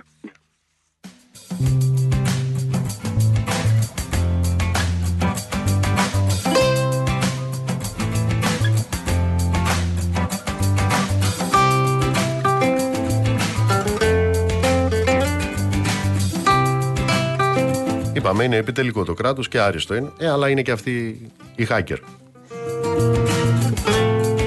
Γεια σου Μαριτινά. Πέρα σας. Κάνεις; Από καλά και πάνω εσείς; τι να απαντήσει κανείς τώρα. Ο κύριος Καστανίδης τι κάνει; Είναι πάρα πολύ καλά και εκείνος και από όσο μαθαίνω είναι και στη γραμμή του κόμματος σήμερα που είχαμε την πρώτη συνεδρία του Πολιτικού Συμβουλίου μετά τις εκλογές 21η Μαου. Πάμε να το πιάσουμε από την αρχή για να καταλάβει να και το ο κόσμος γιατί πιάσουμε, ναι. λέμε. Είχε έτσι προκληθεί μια αναστάτωση το Σάββατο στο Πασόκ με αφορμή την απόφαση του Νίκου Ανδρουλάκη να διατηρήσει την έδρα της πρώτης Θεσσαλονίκης. Κάτι που πρακτικά σημαίνει ότι μένει εκτός Βουλής ένα ιστορικό στέλεχος του κόμματος, ο Χάρης Καστανίδης. Εκείνος εξέδωσε μια πολύ οργισμένη δήλωση, ε, σύμφωνα, ε, μάλλον στην οποία άφηνε σαφείς εχμέ για την επιλογή αυτή του Προέδρου. Ε, σημείωνε ότι ενημερώθηκε ταυτόχρονα με τον τύπο από τον Πρόεδρο. Έκανε λόγο για προσωπική προσβολή, η οποία πάντως, όπως έλεγε, δεν έκαμπτε την υποχρέωσή του να δώσει μέχρι τέλους τον αγώνα για ενίσχυση της δημοκρατικής παράταξης, είτε ως απλός μαχόμενος πολίτης, είτε ως μετέχον στο ψηφοδέλτιο, κάτι που προκάλεσε και έτσι μια ε, παραπάνω αναστάτωση, με τη Χαριλά Τρικούπη να διαβεβαιώνει ότι δεν τίθεται σε καμία περίπτωση τέτοιο ζήτημα. Στην πραγματικότητα δεν θέλανε να σχολιάσουν στη Χαριλά Τρικούπη τη δήλωση του κ. Καστανίδη, αλλά έκαναν λόγο για μια συμβολική κίνηση εκ μέρους του Προέδρου που επέλεξε την Α Θεσσαλονίκης προκειμένου εκεί να δοθεί με περισσότερη ένταση ο αγώνας, μια και δεν πήγε καλά το Πασόκ εκεί στα βόρεια, σε όλη τη Μακεδονία. Ε, μάλιστα, μιλούσαν για μια συμβολική κίνηση αυτή και μια ουσιαστική στη θέση του Στέφανου Παραστατίδη, που εξελέγει στο Κιλικής μετά από μια πολύ επιτυχημένη προεκλογική καμπάνια, ως επικεφαλή του πολιτικού σχεδιασμού της νέας πια καμπάνιας του κόμματος για όλη τη Μακεδονία. Ε, όλα αυτά λοιπόν, ε, και συν το ότι διαβεβαίωναν ότι μιλάμε για μια βουλή των 20 ωρών και ε, άφηναν να εννοηθεί ότι την 26η Ιουνίου θα είναι ξανά βουλευτή ο κύριος ε, Καστανίδης, όλα αυτά δημιούργησαν ένα άσχημο κλίμα που σήμερα όμως δεν το είδαμε στι συνεδρίε του Πολιτικού Συμβουλίου. Εκεί υπήρξε μια εισήγηση του Προέδρου ε, σύμφωνα με την οποία μόνος αντίπαλος πια ξεκάθαρα είναι η Νέα Δημοκρατία και η συντήρηση. Και εκεί ο κύριος Καστανίδης έμεινε πάρα πολύ στη γραμμή του κόμματος, υπερθεματίζοντας αυτή την άποψη. Ε, και νομίζω ότι πλέον πάμε όλοι μαζί, πολύ ενωμένοι, προς τις κάλπες 25 Ιουνίου, αλίμονο πώ αλλιώς θα γινόταν. Μάλιστα. Λοιπόν, εγώ να πω ότι μιλάμε για τον κύριο Καστανίδη, ιστορικός τέλεχος του Πασόκ, πρώτος Σταυρού στην εκλογική περιφέρεια επάνω. Ε, θα έλεγα μάλιστα και με μακρά πολιτική κοινοβουλευτική θητεία και με γνώσεις άνθρωπος, σοβαρός άνθρωπος. Ε, με πολλές θητείες σε υπουργεία. Προφανώς. Και α, τα σημειώνω αυτά γιατί η ανακοίνωσή του δεν περιείχε μόνο τον, τον χαρακτηρισμό ότι πρόκειτο περί προσωπικής προσβολής αυτό το οποίο έκανε ο Ανδρουλάκης αλλά μάλιστα ε, απευθυνόμενος ουσιαστικά στον Ανδρουλάκη του είπε δεν τηρείς κανένα κανόνα διοντολογίας και ότι συμμετέχει σε μια εποχή έκπτωσης πολιτικής. Ε, κάπως έτσι ήταν. Ε. Ήταν αρκετά σκληρή ανακοίνωση. Γι' αυτό και δεν θέλησαν να απαντήσουν. Καλά, όχι μόνο γι' αυτό, γιατί το μόνο που τους έλειπε τώρα στο Πασόκ είναι μια νέα περίοδος ισοστρέφειας, πηγαίνοντας προς κάλπες. Παρ' όλα αυτά, εντάξει, θεωρείται λήξαν. Σήμερα τουλάχιστον αυτός ήταν, αυτό ήταν το κλίμα που βγήκε και από Μάλιστα. τον κύριο Καστανίδη. Γιατί λήξαν θεωρείται από τη Χαριλά Τρικούπη εξ αρχής για ευνόητου λόγους. Από τον κύριο Οπότε Καστανίδη δεν σήμερα ξέραμε στο πώς θα πήγαινε. Πασόκ τσακώνονται με ποιον, με Νέα Δημοκρατία ή με ΣΥΡΙΖΑ τσακώνονται. Με Νέα σήμερα; Δημοκρατία μόνο μέχρι τις 25 Ιουνίου. Α, εντάξει λοιπόν. Ένας είναι ο εχθρός πλέον. Κατανοητό. Γεια σου Μαριτίνα μου. Καλή συνέχεια.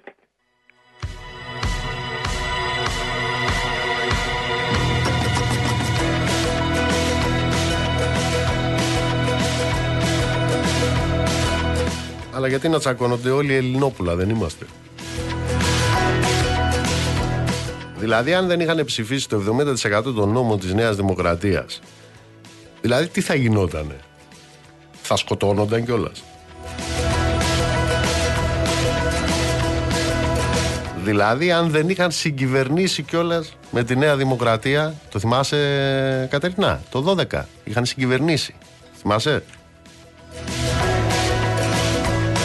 Θυμάσαι ποιος ήταν γραμματέας της Κεντρικής Επιτροπής του Πασόκ τότε που είχαν συγκυβερνήσει, Πασόκ και Νέα Δημοκρατία; Δεν θυμάσαι; Κύριος Ανδρουλάκης.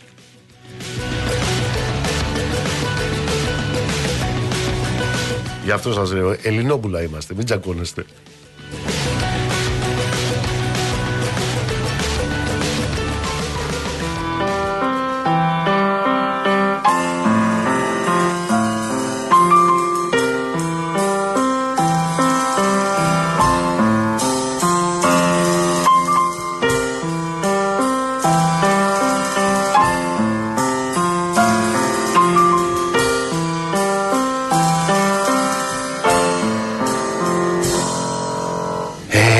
Έχει αμάξι, έχει σπίτι, όλα τα έχει κι όμως πλήτη και ξαφνικά παθαίνει συγκοπή. Ξέρει κόλπα, έχει θέσεις, μετοχές και καταθέσεις και ξαφνικά παθαίνει συγκοπή. Γι' αυτό σου λέω μη μου λες Εμένα για όλα αυτά Τα μεγαλεία, τα παλάτια, τα λεφτά. Γι' αυτό σου λέω εγώ είμαι μια Χαρά. Να κλαις τον άλλον Ναι λοιπόν το φουκαρά. Εγώ κορίτσι μου γλυκό Έχω εσένα αντί για αυτά Τα μεγαλεία, τα παλάτια, τα λεφτά. Εγώ κορίτσι μου είμαι μια χαρά Να κλαις τον άλλον, ναι λοιπόν το φουκάρα. Κόνομα τη βγάζει φίνα Τη μαγιό και στη καζίνα. Και ξαφνικά παθαίνει συγκοπή. Κάνει μια ζωή στρωμένη με γυναίκα καιρωμένη και ξαφνικά παθαίνει συγκοπή. Γι' αυτό σου λέω μη μου λες εμένα για όλα αυτά τα μεγαλεία, τα παλάτια, τα λεφτά. Γι' αυτό σου λέω εγώ είμαι μια χαρά να κλαις τον άλλον, ναι λοιπόν το φουκαρά. Εγώ κορίτσι μου γλυκό Έχω εσένα αντί για αυτά Τα μεγαλεία, τα παλάτια, τα λεφτά. Εγώ κορίτσι μου είμαι μια Χαρά. Να κλαις τον άλλον Ναι λοιπόν το φουκαρά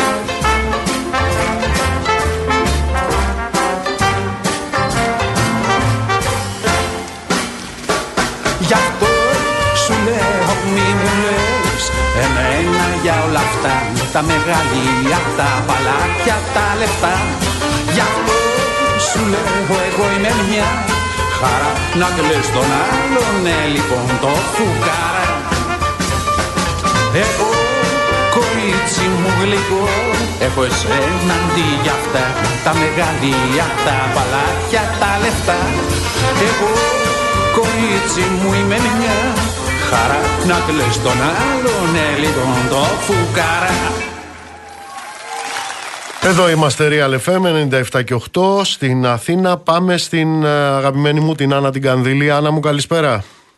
Καλησπέρα, Νικό. Τι έχουμε βούλευμα για Νοβάρτης; Έχουμε βούλευμα του Συμβουλίου Πλημελιωδικών Αθηνών, με το οποίο απαλλάσσεται- απαλλάσσονται ο πρώην στέλεχος της Νοβάρτης Ελλάς Κωνσταντίνος Κρουζής, ο καθηγητής Νίκος Μανιαδάκης, καθώς και τρία στελέχη της μητρικής εταιρείας της φαρμακοβιομηχανίας για το αδίκημα της δωροδοκίας ε, στα 10 πολιτικά πρόσωπα, τα γνωστά πολιτικά πρόσωπα για τα οποία είχε πάει η δικογραφία στη Βουλή το 2018.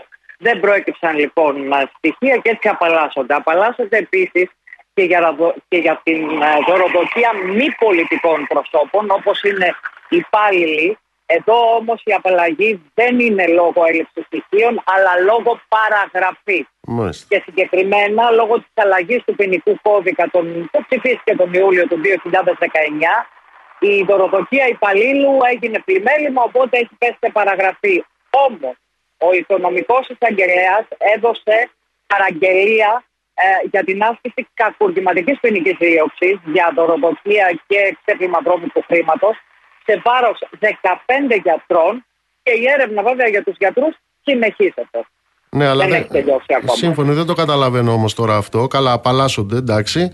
Ε, ε, εάν δεν Βασικά δεν υπάρχει. δωροδοκήθηκαν Νίκο μου πολιτικά πρόσωπα, δεν, α, προ... δεν Εντάξει, αυτό το ξέρουμε απαλλάσσονται ότι- για τα, τους υπαλλήλους. Ναι, αυτή είναι μια Ναι, απόφαση αλλά από, το- πρόσεξε, από πριν. Όχι να πω ότι το δεν ξέραμε καταλαβαίνω. Δεν καταλαβαίνω από τη πώς μία πλευρά. γίνεται. Ναι, δεν καταλαβαίνω πώς Ναι. γίνεται να συνεχίζεται η κακουργηματική δίωξη για αυτούς που τα πιασαν ή φέρονται να τα πιασαν, Για τους γιατρούς λέει, για Ναι. τους γιατρούς. αλλά ε, να μην υπάρχει δωροδοκών. Να μην διώκεται κάποιος ότι τους δωροδόκησε. Από ποιους το άπιασαν; Πρόσεξε, πρόσεξε. Ναι. Στην προκειμένη περίπτωση λέμε ότι τα, τα συγκεκριμένα πρόσωπα που προανέφερα δεν δωροδόκησαν τα 10 πολιτικά πρόσωπα και δεν δωροδόκησαν και υπαλλήλους, μη πολιτικά πρόσωπα. Σύμφωνοι. Δεν λέει το βούλευμα ότι δεν δωροδόκησαν γιατρούς. Α, Η έρευνα για αυτούς συνεχίζεται, για τους γιατρούς. Αλλά αυτό που ήθελα να πω ότι είναι εν ολίγης, το πρόβλημα, το θέμα, η υπόθεση, το σκάνδαλο όπως θες αποκάλεσε το και έχει, απο, ε, έχει αποκαλεστεί με όλα, ε, είναι σκάνδαλο που αφορά μόνο τους τελείς. Ναι, ε, ξαναλέω, επειδή εγώ ήμουν κάτω στην Τριανταφυλοπούλου όταν εσείς διδασκόσαστε πάνω στις Βόλου τα νομικά και δεν τα καταλαβαίνω καλά. Έχουμε λοιπόν δίωξη, έρευνα για το αν κάποιοι γιατροί ή κάποιοι Ε, άνθρωποι τα, επειδή τα σε ακούω πιάνανε. Με, με μία μικρή δυσκολία. Με μία δυσκολία. Ναι. Μόνο για τους γιατρούς. Μάλιστα. Μόνο για τους γιατρούς. Α, ότι οι γιατροί ναι. δηλαδή τα παίρνανε, Τα παίρνανε. για να προωθούν προϊόντα, προϊόντα, ναι, τα ακριβώς παίρνανε. σύμφωνα με τη Σύμφωνα. δίωξη. Από ποιους τα Για παίρνανε; να προωθούν, προωθούν. Από ποιους; Από στελέχη της, ε, της Νοβάρτης, λογικά, τα οποία θα δούμε στην πορεία ποια θα κατηγορηθούν και Αλλά, γιατί. αλλά όχι για τους συγκεκριμένους γιατί υπήρξε παραγραφή; Ή εντάσσονται στην έρευνα και αυτοί οι οποίοι σήμερα Άλλο παραγράφηκε. οι γιατροί, άλλο Όχι, δεν μιλάω άλλο για οι τους γιατροί. γιατρούς, λέω για τα στελέχη. Οι γιατροί τα πιάνανε. Τα Κάποιοι στελέχη τους τα δίνανε. Απαλλάχθηκαν, απαλλάχθηκαν για την δωροδοκία των πολιτικών και για μη πολιτικά πρόσωπα Ναι. όπως είναι οι υπάλληλοι.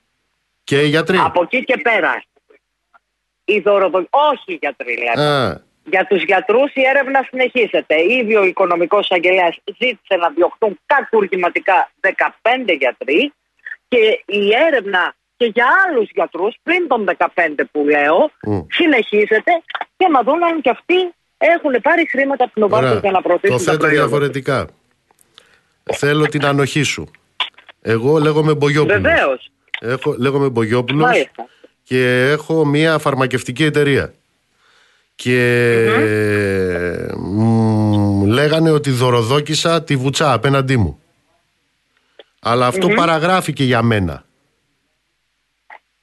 Εντάξει. Δεν είσαι γιατρός. Όχι, δεν Δεν είμαι ισχύει γιατρός. για Λέω, γιατρούς είμαι, που έχω, παραγράφει έχω πολύ τη καλά. φαρμακευτική, λέω. Έχω φαρμακευτική, εγώ. Εγώ την έχω. Μπογιόπουλος. Και δωροδόκησα Ναι, Αλλά τη Βουτσά παραγράφηκε που είναι για τους γιατρός. υπαλλήλους. Που είναι γιατρός, εγώ τη δωροδόκησα. Ε, μάλλον. Ε, μ, Εκεί, ναι. εκεί δεν έχουμε παραγραφεί, ξαναλέω. Άρα Εκεί η λοιπόν, έρευνα αν δεν έχει πιάσουν, κλείσει. αν πιάσουν Εκεί. ότι η Βουτσά τα πιασε που είναι γιατρός, ε, θα βρούνε και ποιος τη τα έδωσε.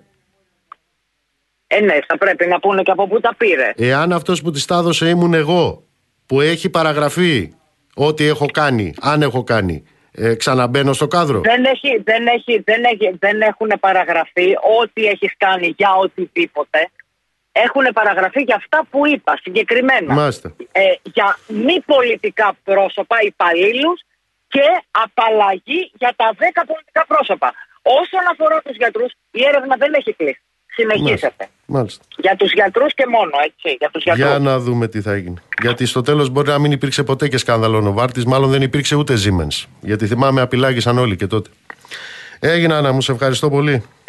Και εκεί παραγραφές είχαμε Ε, και διάφορα. αν είχαμε, Τέλος λέει. πάντων, εντάξει, Αν είναι είχαμε. ότι να σου πω κάτι, ότι σε Ναι. αυτή τη χώρα ε, αυτές οι υποθέσεις εμείς δεν κοιτάμε με το που ε, ξεσπούν, με το που αποκαλύπτονται να πάνε να πάρουμε τα λεφτά όπως Μμ. κάνουν αλλού.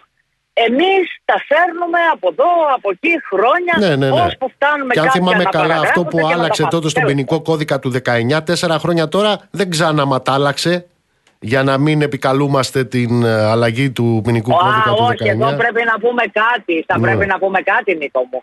Έστω και μία μέρα να ισχύσει.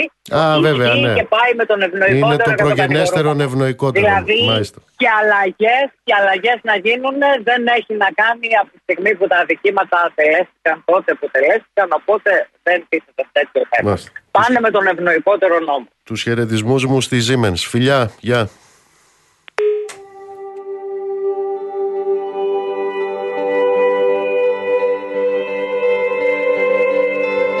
Λοιπόν, τα παραγράφω όλα και πάμε σε διάλειμμα.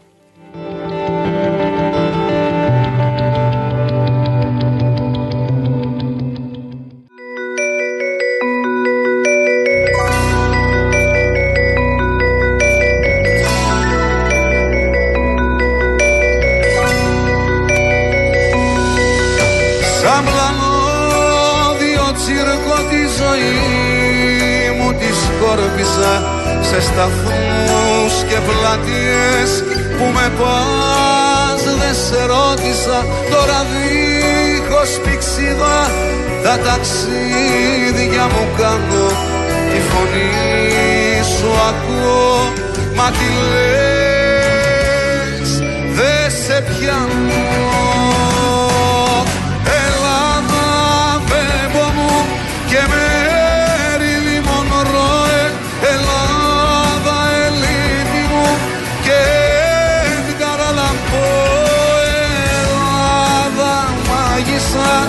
Παρθένα και τροτεζά μου Ελλάδα Τούμπα Αλκαζάρ και καλογρέζα μου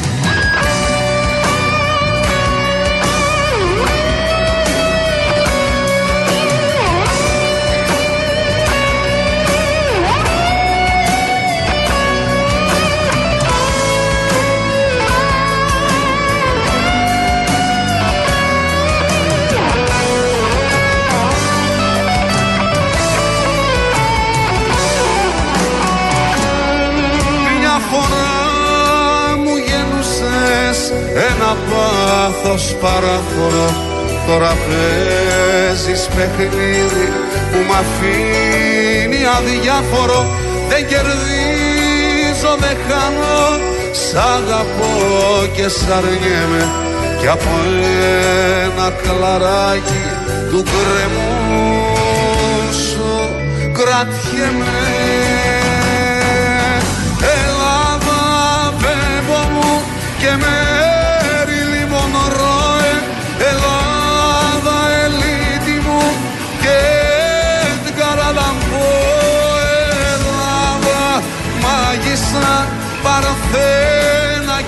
και τρότεζα μου Ελλάδα. Τούμπα Αλκαζάρ και καλογορέζα μου. Ελλάδα βέμπο μου και μέρη λιμονρόε Ελλάδα ελίτη μου και την καραλαμπό Ελλάδα μαγισσα παρθένα και τρότεζα μου. Ελλάδα τούμπα Αλκαζάρ και καλογορέζα Να στείλω πολλούς χαιρετισμούς στο Δημήτρη. Χαιρετίσματα στο Γιώργο που μας ακούει από τη Γενέβη. Κύριε Πέτρο, να είστε καλά. Κύριε Αναστάση, ευχαριστώ πάρα πάρα πολύ. Καλησπέρα στον Απόστολο, καλησπέρα στο Θανάση. Θωμά μου και καλή μου. Αύριο. Αύριο. Επ' αυτού που μου γράφετε, αύριο. Υπομονή μέχρι αύριο. Δεν θα το ξεπετάξουμε έτσι αυτό. Αύριο. Κύριε Βαγγέλη, είστε τόσο αριστερός που ένα πράγμα έχω να σας ευχηθώ. Έναν και δύο και τρεις και εκατό μαρατζίδιδες. Αυτό σας εύχομαι. Εκατό μαρατζίδιδες. Γεια σου Ιωάννα, γεια σου Γιώργο. Λοιπόν πάμε γρήγορα γρήγορα στο Θεοδό στον Πάνου. Θεοδός καλησπέρα. Μας ακούει ο Θεοδόσης; Καλησπέρα.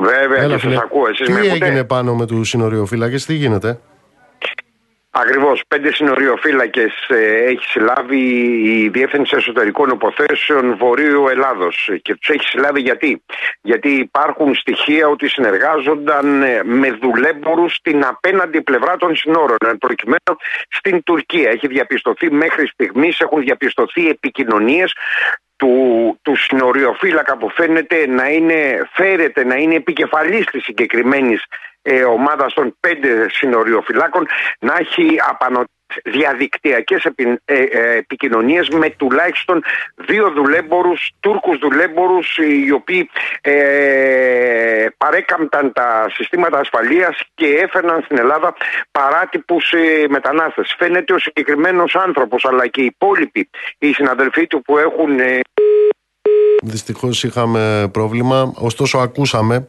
το ρεπορτάζ για το τι ε, φέρεται να συμβαίνει εκεί πάνω και βεβαίως θα το παρακολουθούμε. Λοιπόν, πρέπει να σας πω ότι γίνεται μ, χαμός στο Κόσοβο. Ε, μαθαίνω τώρα, βλέπω εδώ ότι υπάρχουν 11 τραυματίες του ΝΑΤΟ και ανταλλαγές πυροβολισμών και 9 η ώρα, από ό,τι φαίνεται, θα υπάρχει έκτακτο διάγγελμα του Βούτσιτς. Είναι η Τζέννη. Τζέννη, καλησπέρα. Εδώ είμαι. Καλησπέρα. Είμαστε σε αναμονή του διαγγέλματος του Αλεξάνδρ Βούτσιτς, καθώς έχει κλιμακωθεί πολύ επικίνδυνα η ένταση στο βόρειο Κόσοβο και συγκεκριμένα στην πόλη Σβέτσαν αυτή την ώρα, όπου σημειώθηκε η συμπλοκή της μονάδας καταστολής διαδηλώσεων της Διεθνούς Ειρηνευτικής Δύναμης με Σέρβους διαδηλωτές. Η ομάδα του ΝΑΤΟ αρχικά έκανε χρήση δακρυγόνων και χειροβομβίδων κρότου. Οι διαδηλωτές απάντησαν πετώντας πέτρες και άλλα αντικείμενα, ενώ πυρπόλησαν και όχημα της αστυνομίας του Κωσόβου. Η σερβική τηλεόραση μετέδωσε ότι υπάρχουν τραυματίες και στις δύο πλευρές, ενώ δύο από του διαδηλωτέ φαίνεται πως φέρουν ε, πιο βαριά τραύματα. Οι εντάσεις έχουν ξεκινήσει ήδη από σήμερα το πρωί. Είναι πολύ βαριά η ατμόσφαιρα, καθώς είχαμε μία συγκέντρωση στην ίδια πόλη από σερβόφωνους οι οποίοι ήθελαν να διαμαρτυρηθούν για την παρουσία αστυνομίας στα δημοτικά κτίρια. Και το Σαββατοκύριακο είχαμε πάρα πολύ έντονα επεισόδια. Ξεσπάσαν σφοδρές συγκρούσεις μεταξύ Σέρβων και Αλβανόφωνων μετά τις δημοτικές εκλογές. Να θυμίσουμε πως ο πρόεδρος της Σερβίας, ο κ. Βούτσιτ, είχε καταγγείλει νοθεία και είχε διατάξει το στρατό να μετακινηθεί προς τα σύνορα. Ε, την Παρασκευή η αστυνομία του Κωσόβου επενέβη σε τέσσερις πόλεις στο βορρά για να διαλύσει συγκεντρώσεις του σερβικού πληθυσμού, οι οποίες οι οποίοι εμπόδιζαν νεοεκλεγέντε δημάρχους να αναλάβουν καθήκοντα. Οι δήμαρχοι αυτοί εξελέγησαν σε έκτατες εκλογές που έγιναν στις 23 Απριλίου χωρίς τη συμμετοχή των Σέρβων. Η προσέλευση κάλπες δεν είχε ξεπεράσει το 3,5% και η σερβική κοινότητα στο βόρειο Κόσοβο θεωρεί μη έγκυρο το αποτέλεσμα. Ω εκ τούτου εμποδίζουν τους ε, νεοεκλεγέντε να μπουν στα δημοτικά κτίρια και να αναλάβουν καθήκοντα και έτσι ξεκίνησε αυτός ο νέος κύκλος βία στα βόρεια του Κωσόβου. Μάλιστα. Τι άλλο έχουμε; Ε, θα πάμε στην Ισπανία, εκεί όπου είχαμε μία ήττα σοκ για τον πρόεδρο Πέδρο Σάντσεφ. Τουλάχιστον οι δημοσκοπήσεις δεν έδειχναν πως θα υποστεί μία τέτοια ήττα. Ο πρωθυπουργός της Ισπανίας ανακοίνωσε σήμερα ότι θα διαλύσει τη Βουλή και ότι η χώρα πάει σε πρόορες εκλογές στις 23 Ιουλίου. Ήταν προγραμματισμένες αργά για το φθινόπωρο λόγω των αποτελεσμάτων των χθεσινών δημοτικών και περιφερειακών εκλογών. Το κόμμα του, το Σοσιαλιστικό Κόμμα, υπέστη πολύ βαριά ήττα. Το Δεξιό Λαϊκό Κόμμα, που είναι στην αξιωματική αντιπολίτευση, ήταν ο μεγάλος νικητής της χθεσινή βραδιάς, αλλά και το ακροδεξιό Vox, το οποίο είναι ούτως ή άλλως τρίτη δύναμη στο κοινοβούλιο, αλλά φαίνεται πως έχει ενισχύσει και την παρουσία του σε Δήμους και περιφέρειες.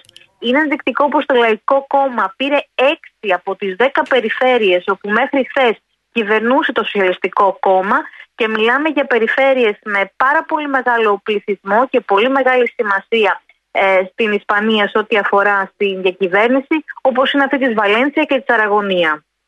Τζένι μου, σε ευχαριστώ πολύ. Καλή συνέχεια. Κυρίες και κύριοι, τόποι εξορίας, τόποι φυλάκισης ανάμεσα στον πρώτο και τον δεύτερο Παγκόσμιο Πόλεμο, κατά τη διάρκεια του πολέμου, αλλά κυρίως μετά την απελευθέρωση, στη χώρα μας υπήρξαν πολλοί. Και ο καθένας έχει τη δική του ηρωική ιστορία. Ακροναυπλία, οροπός, τρίκερη, θανατονίσια, όπως ο Αϊστράτης, η Γιάρος, η Λέρος και τόσα άλλα. Είναι τόποι που διηγούνται θυσίες, βασανιστήρια του λαού, των κομμουνιστών, των μαχητών, της εθνικής αντίστασης, ενάντια στην τριπλή κατοχή των Γερμανών, των Ιταλών και των Βουλγάρων και των ντόπιων βέβαια συνεργατών τους. Εξορίστηκαν έντιμοι άνθρωποι και αξιοπρεπείς που διεκδίκησαν τα δίκαια του κόσμου. Τα δίκαια του κόσμου της δουλειάς και του μόχθου, ένα καλύτερο μέλλον για τα παιδιά τους, μια άλλη κοινωνία, μακριά και πέρα από την αδικία και την εκμετάλλευση. Η Μακρόνισσος όμως ξεχωρίζει.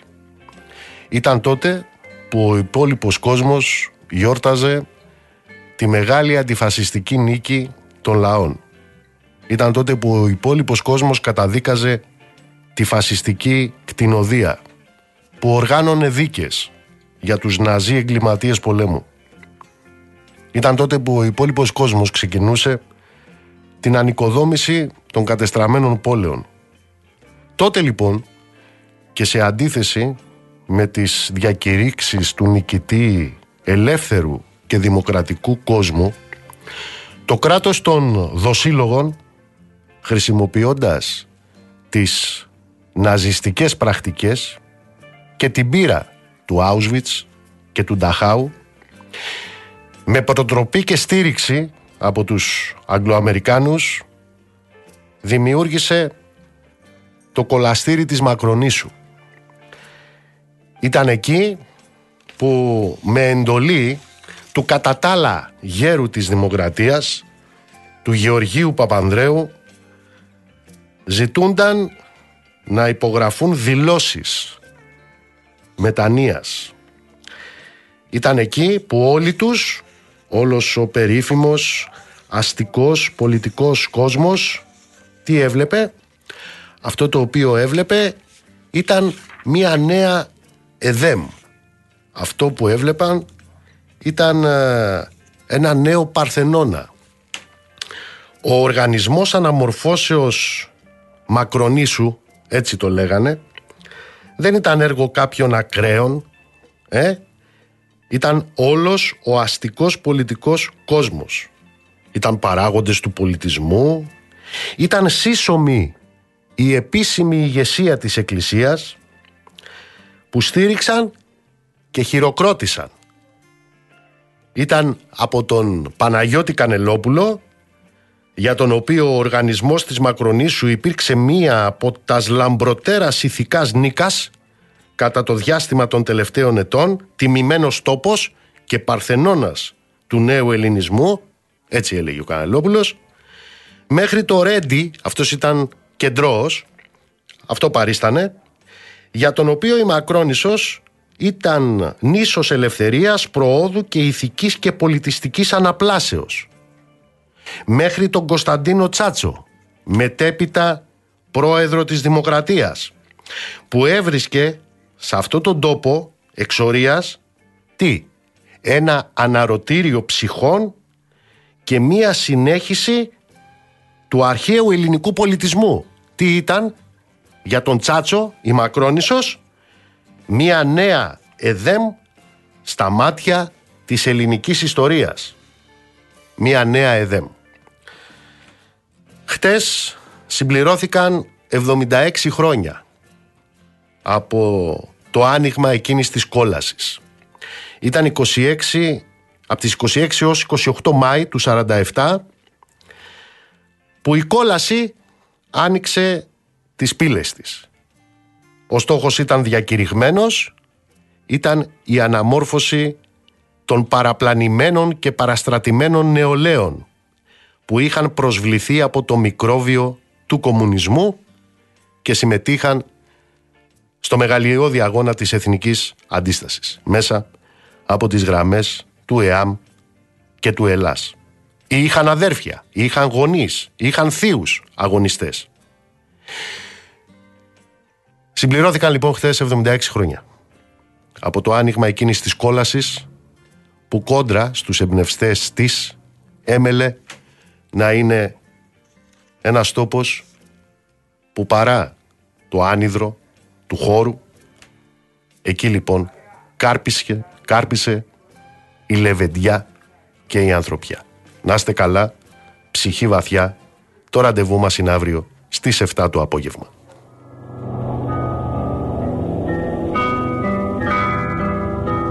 Δίπλα στα μάτια τους έχουν ένα δεντράκι καλοσύνη Ανάμεσα στα φρύδια τους. Ένα γεράκι δύναμη και ένα μουλάρι από θυμό μες στην καρδιά τους που δεν σηκώνει τα δικό. Και τώρα κάθονται εδώ στη Μακρόνισσο στο άνοιγμα του τσαντιριού. Αγνάντια στη θάλασσα σαν πέτρινα λιοντάρια. Στη βασιά της νύχτας με τα νύχια μπηγμένα στην πέτρα δεν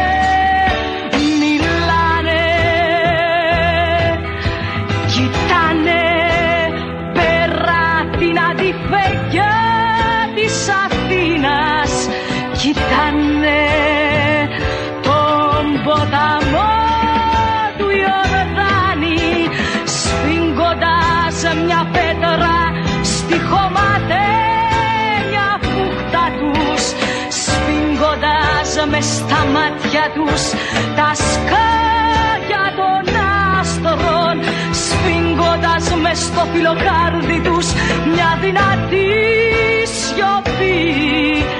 Εκείνη τη σιωπή που γίνεται